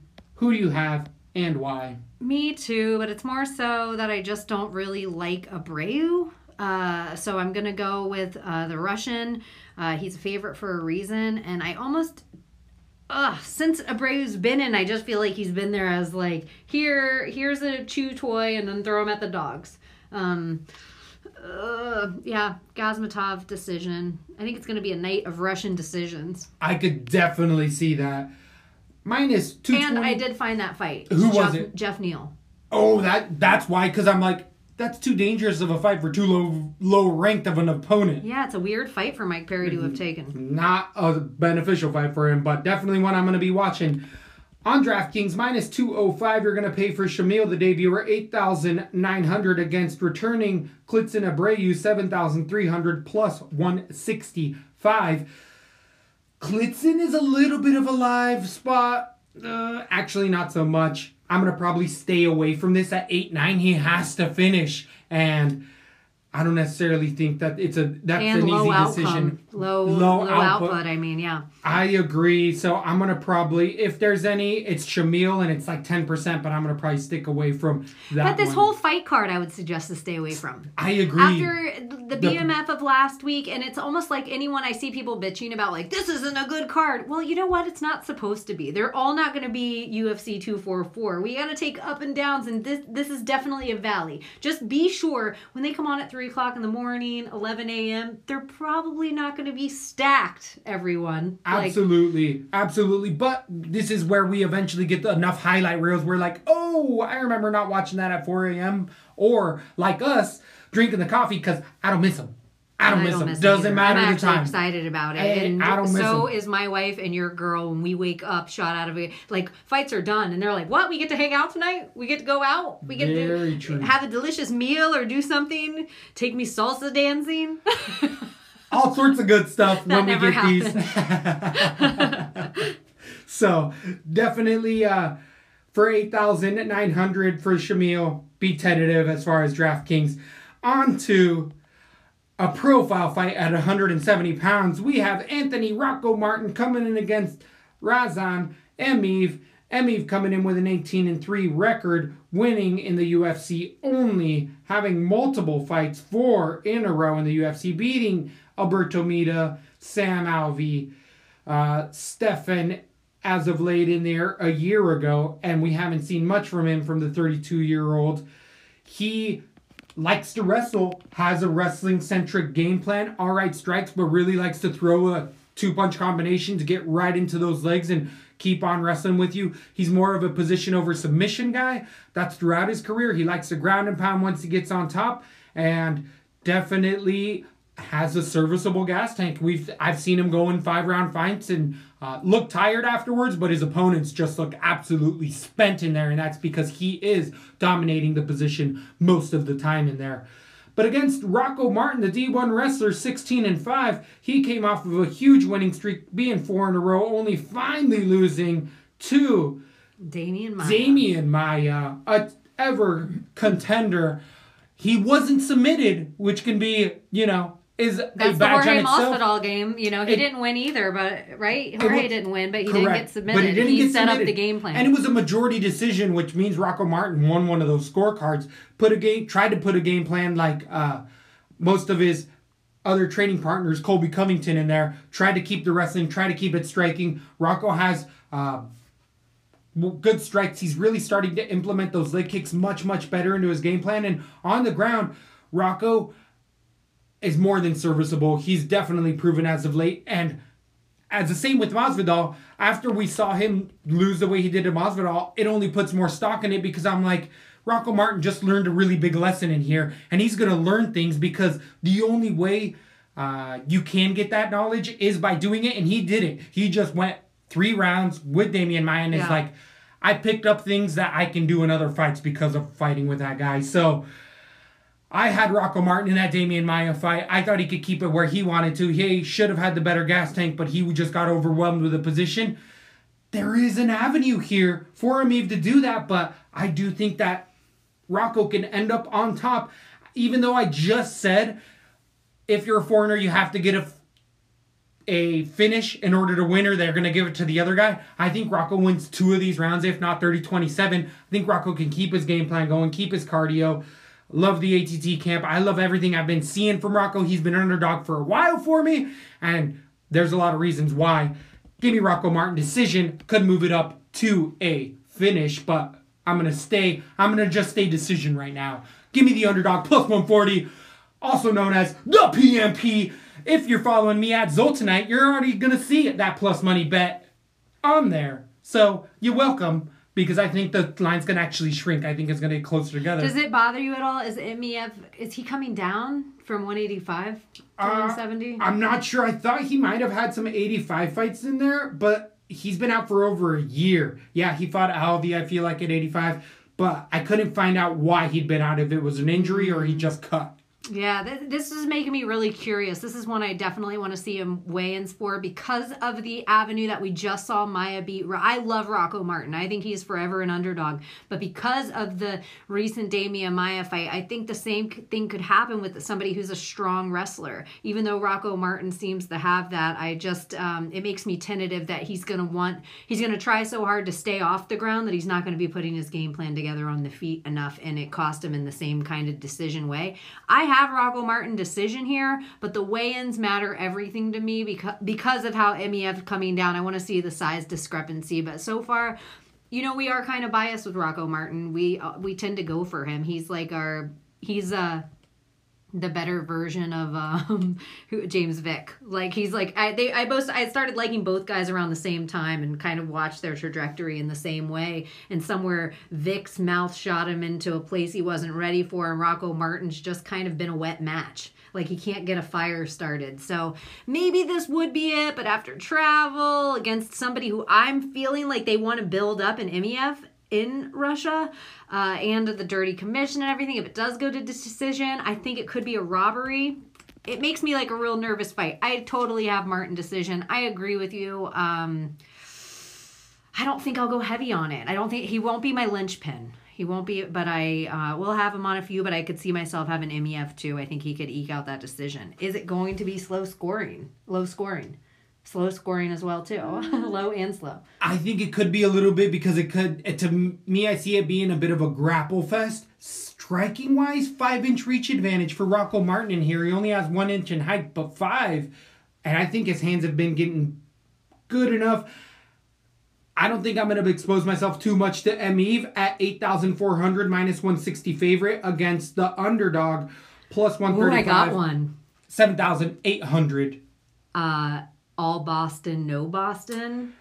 I like that. I like it a lot. I like it a lot, especially as my picks keep on coming down. You're gonna see why I like it so much. So, So- that is gonna be an interesting fight. Oh, I'm so. If it wasn't in Russia, I'd be like, well, it's already my PMP, so I got Rocco, so I'm all in. I'm fucking in. in. You're, you I'm in. Let's go. it out. Let's go. Clapping back. Clapping back, Rocco Martin. I know, but because you tweeted it out, let's be real. Everybody from the Fight Pick Championships has Rocco it's gonna be. Martin. too. Sometimes I feel like glad you followed me right off the cliff. Works both ways. Works both Yeah. ways. So then we move on to a 205 pound bout where we have Ed Herman coming against the debuting Hadis Imbugarov, Imbugamov, the 8 and 1 fighter, debuted in the UFC and lost to Da Un Jung as a favorite two months ago via submission. I believe it was in China. The M1 standout at 24 comes with a ton of heat showed his greenness, showed that if he can't get you out of there in that first round and he starts to gas, his gas tank ain't shit. At 24 years old, he learned a really big lesson against another uh, up and coming guy there. It was really a uh, slap in the face for this young man here. And Ed Herman has that type of veteranship. Ed Herman is 23 and 14, been around as long as anybody in there. Coming off of a big win, TKO to Pat Cummins. Before that, having a three fight losing streak to Gian Villante, Nikita Krylov, and who else did he lose in there too? The fact that he lost to John Villante at all is like should be a red light. Like, ooh, this guy might not be the best to be betting on, but It was Ed a split Herman- decision. it doesn't matter. The fact that you made it that close with John. Villante is horrible. So Ed Herman's really been slowing down at 39 years old. The 205er still has tons of power in his right hand. Serviceable wrestling, good takedown defense. Uh, It's been his best attribute is that Ed Herman is able to keep it where he wants to, where it's usually uh, striking because he can land with power. Short fuse is called that because he can crack when he needs to in there. But Ed Herman is just the chin. It's it's not there anymore. He gets hurt with half-ass shots in there, and against a young fighter who is willing to eat a shot right now, it could get him in trouble because Ed Herman has the type of power to just back up and land that killer blow and then land that ground and pound.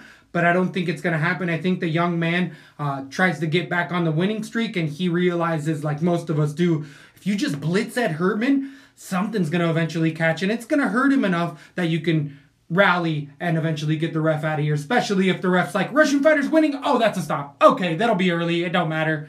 It don't matter. Give me round one TKO for the returning first loss ever in the young man, the 24 year old Kadil Igmabarov. Igmabarov. Kath Hadis. TKO round number one. Who do you have and why? I have Ed Herman decision. I just think the cardio is going to pay off the veteranship and Emma Ber- oh, let me get it.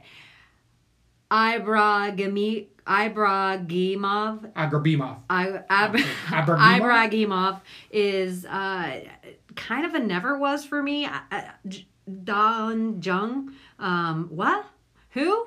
So Ed Herman, you know, he's losing to guys. I understand he went to split decision with Jean Villante, but I can't think that Ibragimov could do that. Uh, I think Jean Villante would actually win that decision as well. Um, Ed Herman's not really chinny to me. The kick, that the high kick that he ate almost four years ago, I can't put that on for him. Uh, he looked good in his last fight against Pat Cummins to me. He handled it everywhere, and I kind of think the same thing's going to happen with Ibragimov. Uh, Ed Herman's one of those guys that kind of ruins a fight card. everyone's like, oh, well, we didn't see him winning. So give me Herman decision. I could see it being robbed from him the same way. Uh, he's not a really exciting fighter. He doesn't have a lot of output. This is not the rack I hang my fight pick championship coats on, or even in my DraftKings. But I guess I'm going Herman decision. Right, It was interesting to me that this is on the main card, and Yeah, it's like there's so it's many other fights that have better fights that we could pull from instead of this day this returning young man here in Ig- Igabrimov. 8,700 for the 24 year old, minus 200 against Ed Shortfuse Herman, 7,500. Are you going to be playing him heavy on DraftKings for the like I'm not going crazy on DraftKings, but I, I feel like because I might be the only person on the planet that has Ed Herman, I could put him on a card or two. I agree. I think he's volatile in there. Give me 10%, give me 20%. You know what my favorite kind of cardio is? That Colorado cardio. It really is the best in the UFC. It's just that Herman's not at that point at 39 years old. He to me he did look better, but he's looked so bad for so long that At least he's looked good in the UFC before, unlike great his point. opponent. A great point. I totally agree. That's why I'm so surprised he's on the main card. And at least he's gone against names. Even the guy that submitted Ibrahimov, uh, I think would. Uh, I think Jean Villante beats that guy. The interesting thing with Agrabimov here is he's coming in on about a week's notice. Initially, it was Antigulov who was fighting Ed Herman, so the young man, I mean, essentially stepping in on about a week and a half, being a decided minus 200 favorite. Do- hmm. Does that play for or against him? I think it's totally against. Him. I think it's against him too, I got honestly. Herman decision. Herman decision. You're making me feel better about Herman. I- hey, I'm just telling you what I know. So You're just trying to lead me wrong. Moving on to 170 pounds, we have Shamil Imadayev coming in against Danny Roberts. Roberts coming in with a 16 and 5 record off of Julia Roberts' brother. streak. That is on his sister side. Yeah, but yeah. that's right. Danny Roberts, hot chocolate, coming in with a two-fight winning streak. Last lose or losing streak. Last losing to Pereira. Last losing to Claudio Silva in a weirdest submission you could ever think of.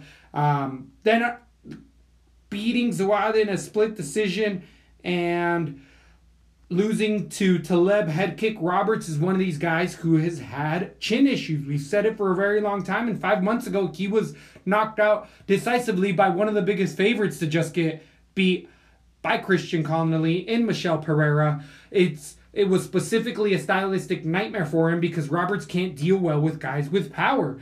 Uh, Roberts, even though he's a striker, his wrestling has gotten way more on point. He's actually shooting great takedowns, has great sprawls, takedown defenses, and a good striker. The biggest thing with Danny Roberts has always been in the third round, he fades hard, and his chin always has been sketchy against Mike Perry, the fight that he lost, that he easily won three rounds until the last five seconds. Roberts is easily winning the round and the ten the clacker sounds and Perry just swings and Roberts is literally diving for his life because he's getting hurt so bad. He just kind of gets hit, gets on wobbly legs, and then he has to hold on. And against Imadayev, he's going to be able to hurt him. And when Roberts just kind of desperately shoots in on the legs to wrestle, Imadayev will be able to get full mount on him and just keep landing that ground and pound. Stylistically, eight and one, only losing his debut to Max Griffin, which Max Griffin is a tough fight, way tougher fight than people think in there. Way tougher fight than Danny Roberts. Way tougher fight. Imadayev went to a majority decision loss and uh, put in a good showing. I think Imadayev has all the tools here. They are in Russia. I actually think that this is going to be a TKO round number three just because of the output, just because of the lack of gas tank for Roberts. This is do or die. It's been this way a few times for Roberts. What I hate more than anything is that it's a two fight losing streak, and uh, Silva hurt Danny Roberts really badly, and Pereira did as well. Where when Pereira hit Roberts, you could see Roberts go, "Oh, he hit me," and not even try to recover. He was just like, "Oh, fetal position." Fight's over. So I feel like Roberts is starting to realize that he doesn't. Like he's just like, all right, I know when I'm done, and I think that's a bad lesson for fighters to learn. And I kind of feel like Roberts accepts that to an extent. So give me TKO round number three, Imadayev. Who do you have and why? Uh, for all the same reasons I have Imadaev, he's actually my linchpin here. I have him to finish round number two, maybe even one, but I think it's going to be a nasty elbow right into Danny Roberts' face. And like you say, I don't know if it knocks him out cold. I don't think it's a KO. I think it's a TKO because Danny Roberts got some quit in him. He got a little bit of that quit in him. I him. agree, unfortunately, Even cardio wise, I see him quit with cardio. I see him quit with submissions. I've seen him like he just seems he just something's Five months ago, he was stopped. And we usually like about a year before and brutally stopped. brutally stopped. like it'll be on highlight reels forever kind of stopped like it made everybody uh think that uh Pereira, was, was going to be this hot flash about nee, that's all it was was a hot flash. that is exactly what it was. Imadaev KO round two. So on DraftKings, you're going to end up paying for the minus 225 favorite Zalim Imadaev 8,800 against Danny Roberts plus 175 7,400. I don't see myself putting Roberts anywhere and under No, no. 9,000 for Imadaev. I agree with what you're saying. He's on that almost linchpin level Mm. because I feel like he's going to end up probably showing out. And it's that fade on the chin, right? Because that's ideally what we're Um, saying. and ring gas IQ tank. and quit and gas tank. It's like Right. Danny Roberts is a whole bunch of things that fades for a reason, yeah. but it's a fade more Danny Yeah. Roberts. Yes, yes. Totally. It doesn't make it. Yeah, I'm not super high on Imadaev just for no reason. It's more of a fade on Danny than high on Imadaev, but a little high on Imadaev. Agreed. It's like skunk, like little, Uh, little high. There's a little, high. bit left. Um, I'm gonna say real quick. Um, welcome all the new YouTube listeners. Whoop, whoop. Like that's uh, we've, you know, we're usually such an audio heavy podcast, and I know there's a lot of people refinding us right now because they lost stream. Um, and I can't say it enough. If you know someone that used to listen or still listens, make sure they reconnect their stream because we're still on all those platforms, but they might be on an old Lat B stream. They might be on a Lesbo and the Bean stream. They might be on so old, and Oh, now they just need to redo their stream. But uh, YouTube, I think the TV and taking a little bit of more time, and maybe us being a little more animated or what have you. But um, yeah, we're getting our little subscribers up. Get on that clean stream, if you know what I mean. Clean stream. So make sure you're liking and subscribing. And if your friends don't know, maybe you let them know. Maybe you let them know. Maybe Do that tell somebody. So thanks for the support out there. We have been seeing it online. It's all coming to fruition. It's getting better. We're all moving forward towards a better. One that might be better for a co-main event at heavyweight 265 pounds. We have returning Alexander Volkov coming in against short notice replacement Greg Hardy in Hailgate 2019. Only a few months ago did Hardy, a few months ago, a few weeks ago, did Greg Hardy win two weeks ago against Ben Sosoli, which was overturned to a no contest because the commission doesn't know what the hell they're doing. So it was bad on them. But prior to that, he had a two fight winning streak, losing only to Allen Crowder ever with a 5 and 1 record. Greg Hardy's been an American top team. He showed in that Sosoli fight, which I think is really good and well in telling, is that he can go three rounds, even though he used an inhaler. I think he- Agreed, he, agreed. could have gone without the inhaler and still won that Yeah. fight. But it's just If you were my corner and you asked the commission and they said, "Yeah, she could use it," why wouldn't you give it to me? And it, it's the commission's fault, Yeah. and they shouldn't have retroactively I taken totally away. agree. They just make a rule next time. Uh, again, it's the commission's fault, not these fighters, because it's their job to try all the boundaries. It's your job to know the fucking rules. So, with Greg Hardy, uh, he showed he can go a solid three. Didn't take any damage against the combat wombat in there, showing that distance striking. Not too many takedowns. What I really liked is that he didn't gas out. This is going to be a three rounder. Vokolev was training for a five. Vokolev is coming off of uh one of the biggest finishes against him in his life, where he set a record for most strikes landed in a loss ever. Ever. He was 30 26ing Derrick Lewis, and I feel like in that breakdown that we had back in the day, I remember saying Derrick Lewis has this type of power. I'm picking Vokolev, he's better, but worry about that power. And he threw a intercepting knee with 10 seconds left, and the Black Beast just landed that right.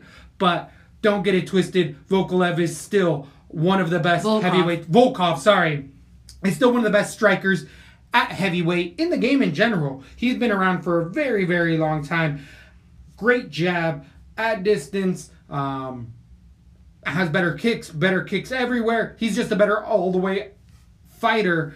We don't have to worry about the ground game much at all. I think if there's any fighter that actually shoots a takedown, it's probably Greg Hardy. But I think he shoots it because he starts getting picked apart by Volkov. Because he keeps eating shots, keeps getting eating these intercepting knees. Um. I want to pick Greg Hardy, honestly, because I feel like if Derrick Lewis can knock you out, Greg Hardy can as well. But I feel like Volkov learns from that last one, realizes that he needs to just stay at distance, and by far the better MMA fighter here is Volkov. Is Volkov. Give me a decision, Volkov here. I don't know even why I want to pick Greg Hardy. I hate him. Same. But I, but I feel like he has that knockout potential. And doesn't it's the energy feel think. off with this? Yes. Doesn't it feel like never do we see a fighter that's 99% of the people pick it? Something always goes, Goes amiss. I This, there's something It's off with up this. I don't that. like that Greg Hardy wanted this fight. I don't like that he wanted it on short notice. I feel like he saw something in the His way. camp. Yes, something's up with this fight. And I have, I shouldn't, right when they said it was happening, I'm like, finally, a real fight for Greg Hardy. Volkov picks him apart everywhere. Easy, easy decision. Maybe even a knockout. Can't wait to watch this motherfucker get hurt. And then the more I sat on it, I'm like, something's off with this. Greg Hardy's a crazy, regardless of how you feel about him, crazy killer athlete. Yep. I think he is actually probably, if you looked at his trajectory on a like uh, written out on paper, he, his is steeper than anybody else's. He's getting so much better every fight. What we're seeing him put together. He had leg kicks last time. We're seeing him trying takedowns. He's putting together, together better combos. I just think if he can keep that power, then Volkov can get knocked out. I don't know who who was Volkov. He was training for J. J everything, even about the fight he was training for. He should be ready for this Dos because Santos. J- J- Dos Santos has some of the maybe the best boxing in the 260, maybe heavyweight division or up there, top three Right. boxers in the heavyweight. So you got to think Volkov was ready for this. I don't like the weirdness of Greg Hardy saying that he wanted this fight. He's never going to win a decision. It's a knockout only. I have a Greg Hardy because it's a three round fight. I'm gonna put I think a round one knockout. Fuck. I what know- a I weird want- fucking thing. It I makes want me to do irritated. that. I want to And- flip this table. I totally agree. And I've been going back and forth. It's and, a Volkov decision clean 30 26, 30 27. Right. Or Greg Hardy clips him in the. and any- it's over. anywhere. Oh, yeah, it's a Derrick Lewis or an Anderson. I don't even like how active we've seen Greg Hardy. He's had five fights in the time since we've seen Volkov Well, last. you don't like the activeness for Volkov. You like it for Hardy. Yeah, I- yeah, totally. But I don't like how active. I I, feel like agree. Craig, Greg Hardy's probably taken more fights than most fighters in the UFC this year against a guy we haven't seen in a year. That's nerve wracking. But with that, we usually like guys off of knockouts to, to take, that kind of time. time off, which I really like as well. But he did have an injury because he Volkov was going to come back in April, and he ended up taking another eight months off after that. I, I didn't. Would you have had. JDS or Volkov? JDS. I had JDS too. I just I don't know why Volkov like the Stefan Struve beats. I'm just like okay. doesn't JDS work with top team and has for a while? Yeah, and Who is Greg Hardy? Just I'm just Oh, saying. So you the are camp, so right. So the camp is like, oh, we got another heavyweight because we understand a one-two is what lands on this motherfucker, on this big ass Russian motherfucker.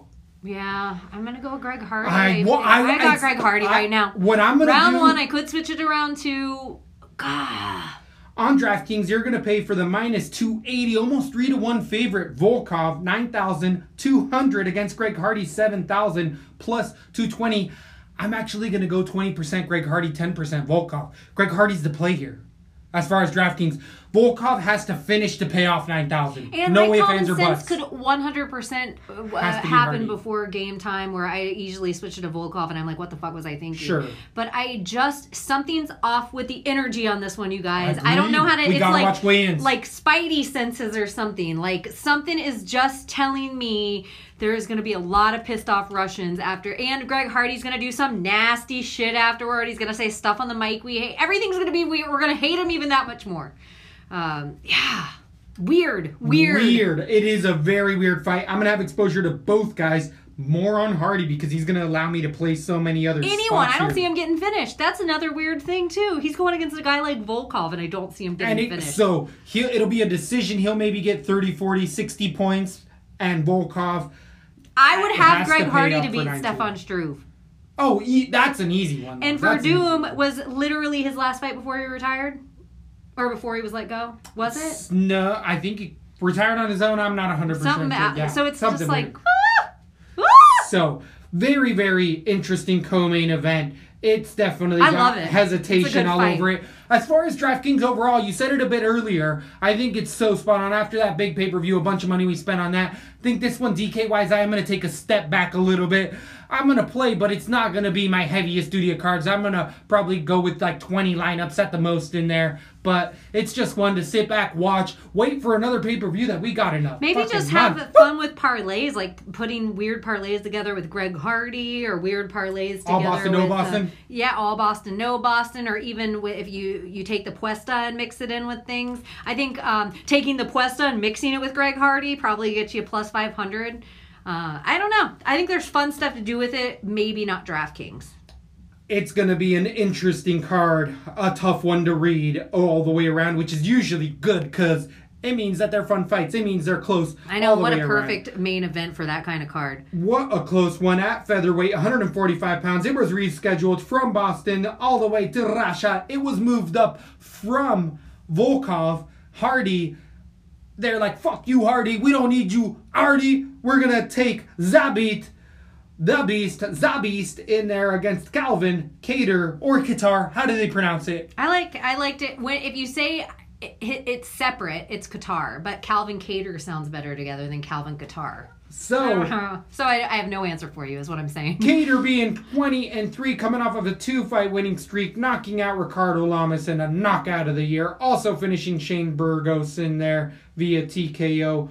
Only losing to, who did he lose in there? Moicano in a decision where he got pieced apart, beating Andre Fili.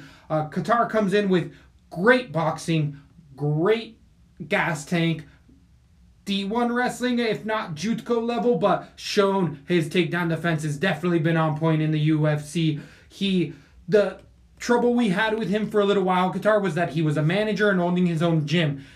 Since his two fight winning streak, he's no lot. He hasn't been a manager, and he went to a different camp because he realized, like, hey, fighting in the UFC. I need to really focus on just this, and that's been a good step for him. He's definitely honing in his skills. His boxing is just so crisp.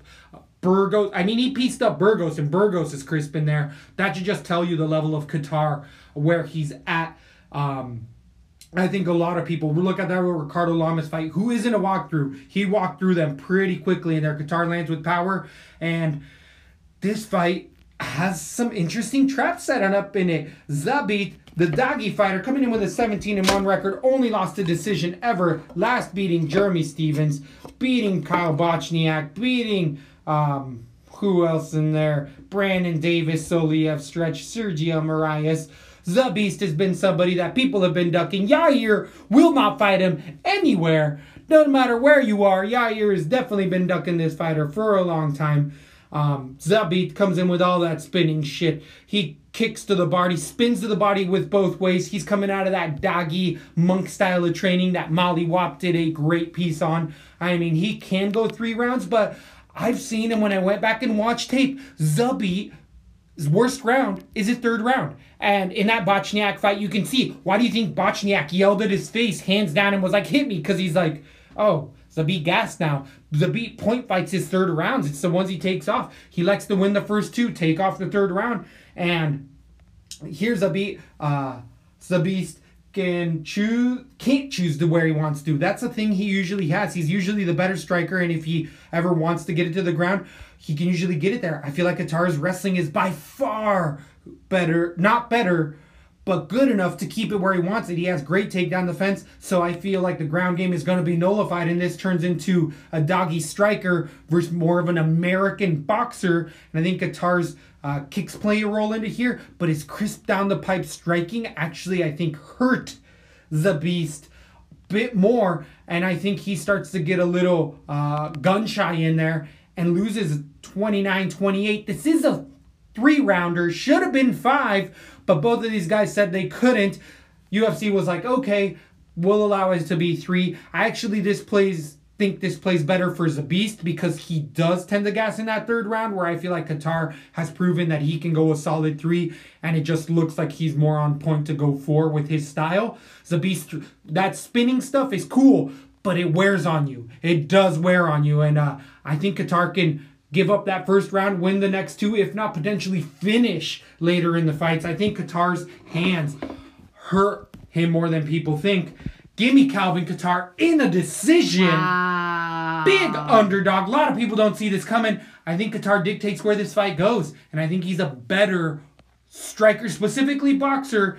But the more kicks go to Zabist, but the more power goes to Kattar, and I think that eventually that makes Zabist very gun shy in there. And I don't think Zabist even knocks him out because he doesn't have knockout power. He more overwhelms you. So give me a humongous underdog plus 235 in the main event. Who do you have and why? Do you think Zabist looks like the hormone monster? Just a little bit, but it could be my hormones talking to me. they got you going. They got you going. Did mine all just erase? Did I just shut this and they all erase? Whew! I was gonna be So- so upset. I like everything you're saying. No one should sleep on Kattar at all. The one thing that I don't like is Moicano was kind of a hype train that I never got on, and then now it's played out, and I'm like, okay, not that anything's wrong with Moicano. He's still a hot young prospect and everything, but a guy that long seems to get inside on Kattar. Uh, Zabit is a guy that long, and. Uh, Kattar does have great wrestling, but I don't think it's nearly as good as Zabit's. And I think the reason that you're seeing a third round takeoff, that third round, which he wins, by the way, every time, and that's him taking off, is just that the output's not 100 strikes in each round. He, ta- he does 50 because he knows he won that much. Uh, I just think Zabit isn't a finisher, but he is a decision fighter and tends to win 30 27. And I kind of have it going that way this time as well. I do think he's the real deal. Um, it's a it's only the three round fight. It would have played for me for Calvin Kattar if it was five rounds. I would have been more likely to have him kind of exactly. Um, like Jeremy Stephens with Yair. Like that would have been smarter for. So since this has changed, um, or since it isn't changed and it's still three rounds, I'm gonna stay with my original pick on this, and I'm gonna go with Zabit. I think he's the real deal. I think he is a hype train you can jump on. And I I think don't sleep on Calvin Kattar in the future just because it's this. I do think he's going to make him pay. I think Zabit's going to get hit uh hurt more than we've ever seen him get hurt. Um but I think Calvin Kattar, Calvin Kattar's uh, boxing, it's got to be on point with Jeremy Stephens, and I don't think its power is as much as Jeremy Stephens. So I think he's going to have the power a little longer in the fight, but it's never going to be quite uh, the power discrepancy between Steven and Zabit that we saw. So give me Zabit by decision, along with everybody else. Other than me at Zoltanite, at Weakneck Baby. You know you can be following us at LatB underscore MMA. It's been heavy duty. Thank You you, just had to throw for that in us. Uh, throwing it out there. It was heavy duty. I, this was a long one. This was a fun one. It's gonna be a fun morning in Moscow. I'm gonna have a little Moscow mule ready. That's what I think. We drink Woo-woo. Moscow mules. That we have our coffee and then uh, noon Moscow mules. And I think if we tell the girls, they'll be way down with that. Sounds like a Moscow plan. mules at noon, everyone. We'll watch as I beat beat that Kattar ass. Ah. That's all I have to say about that. Let me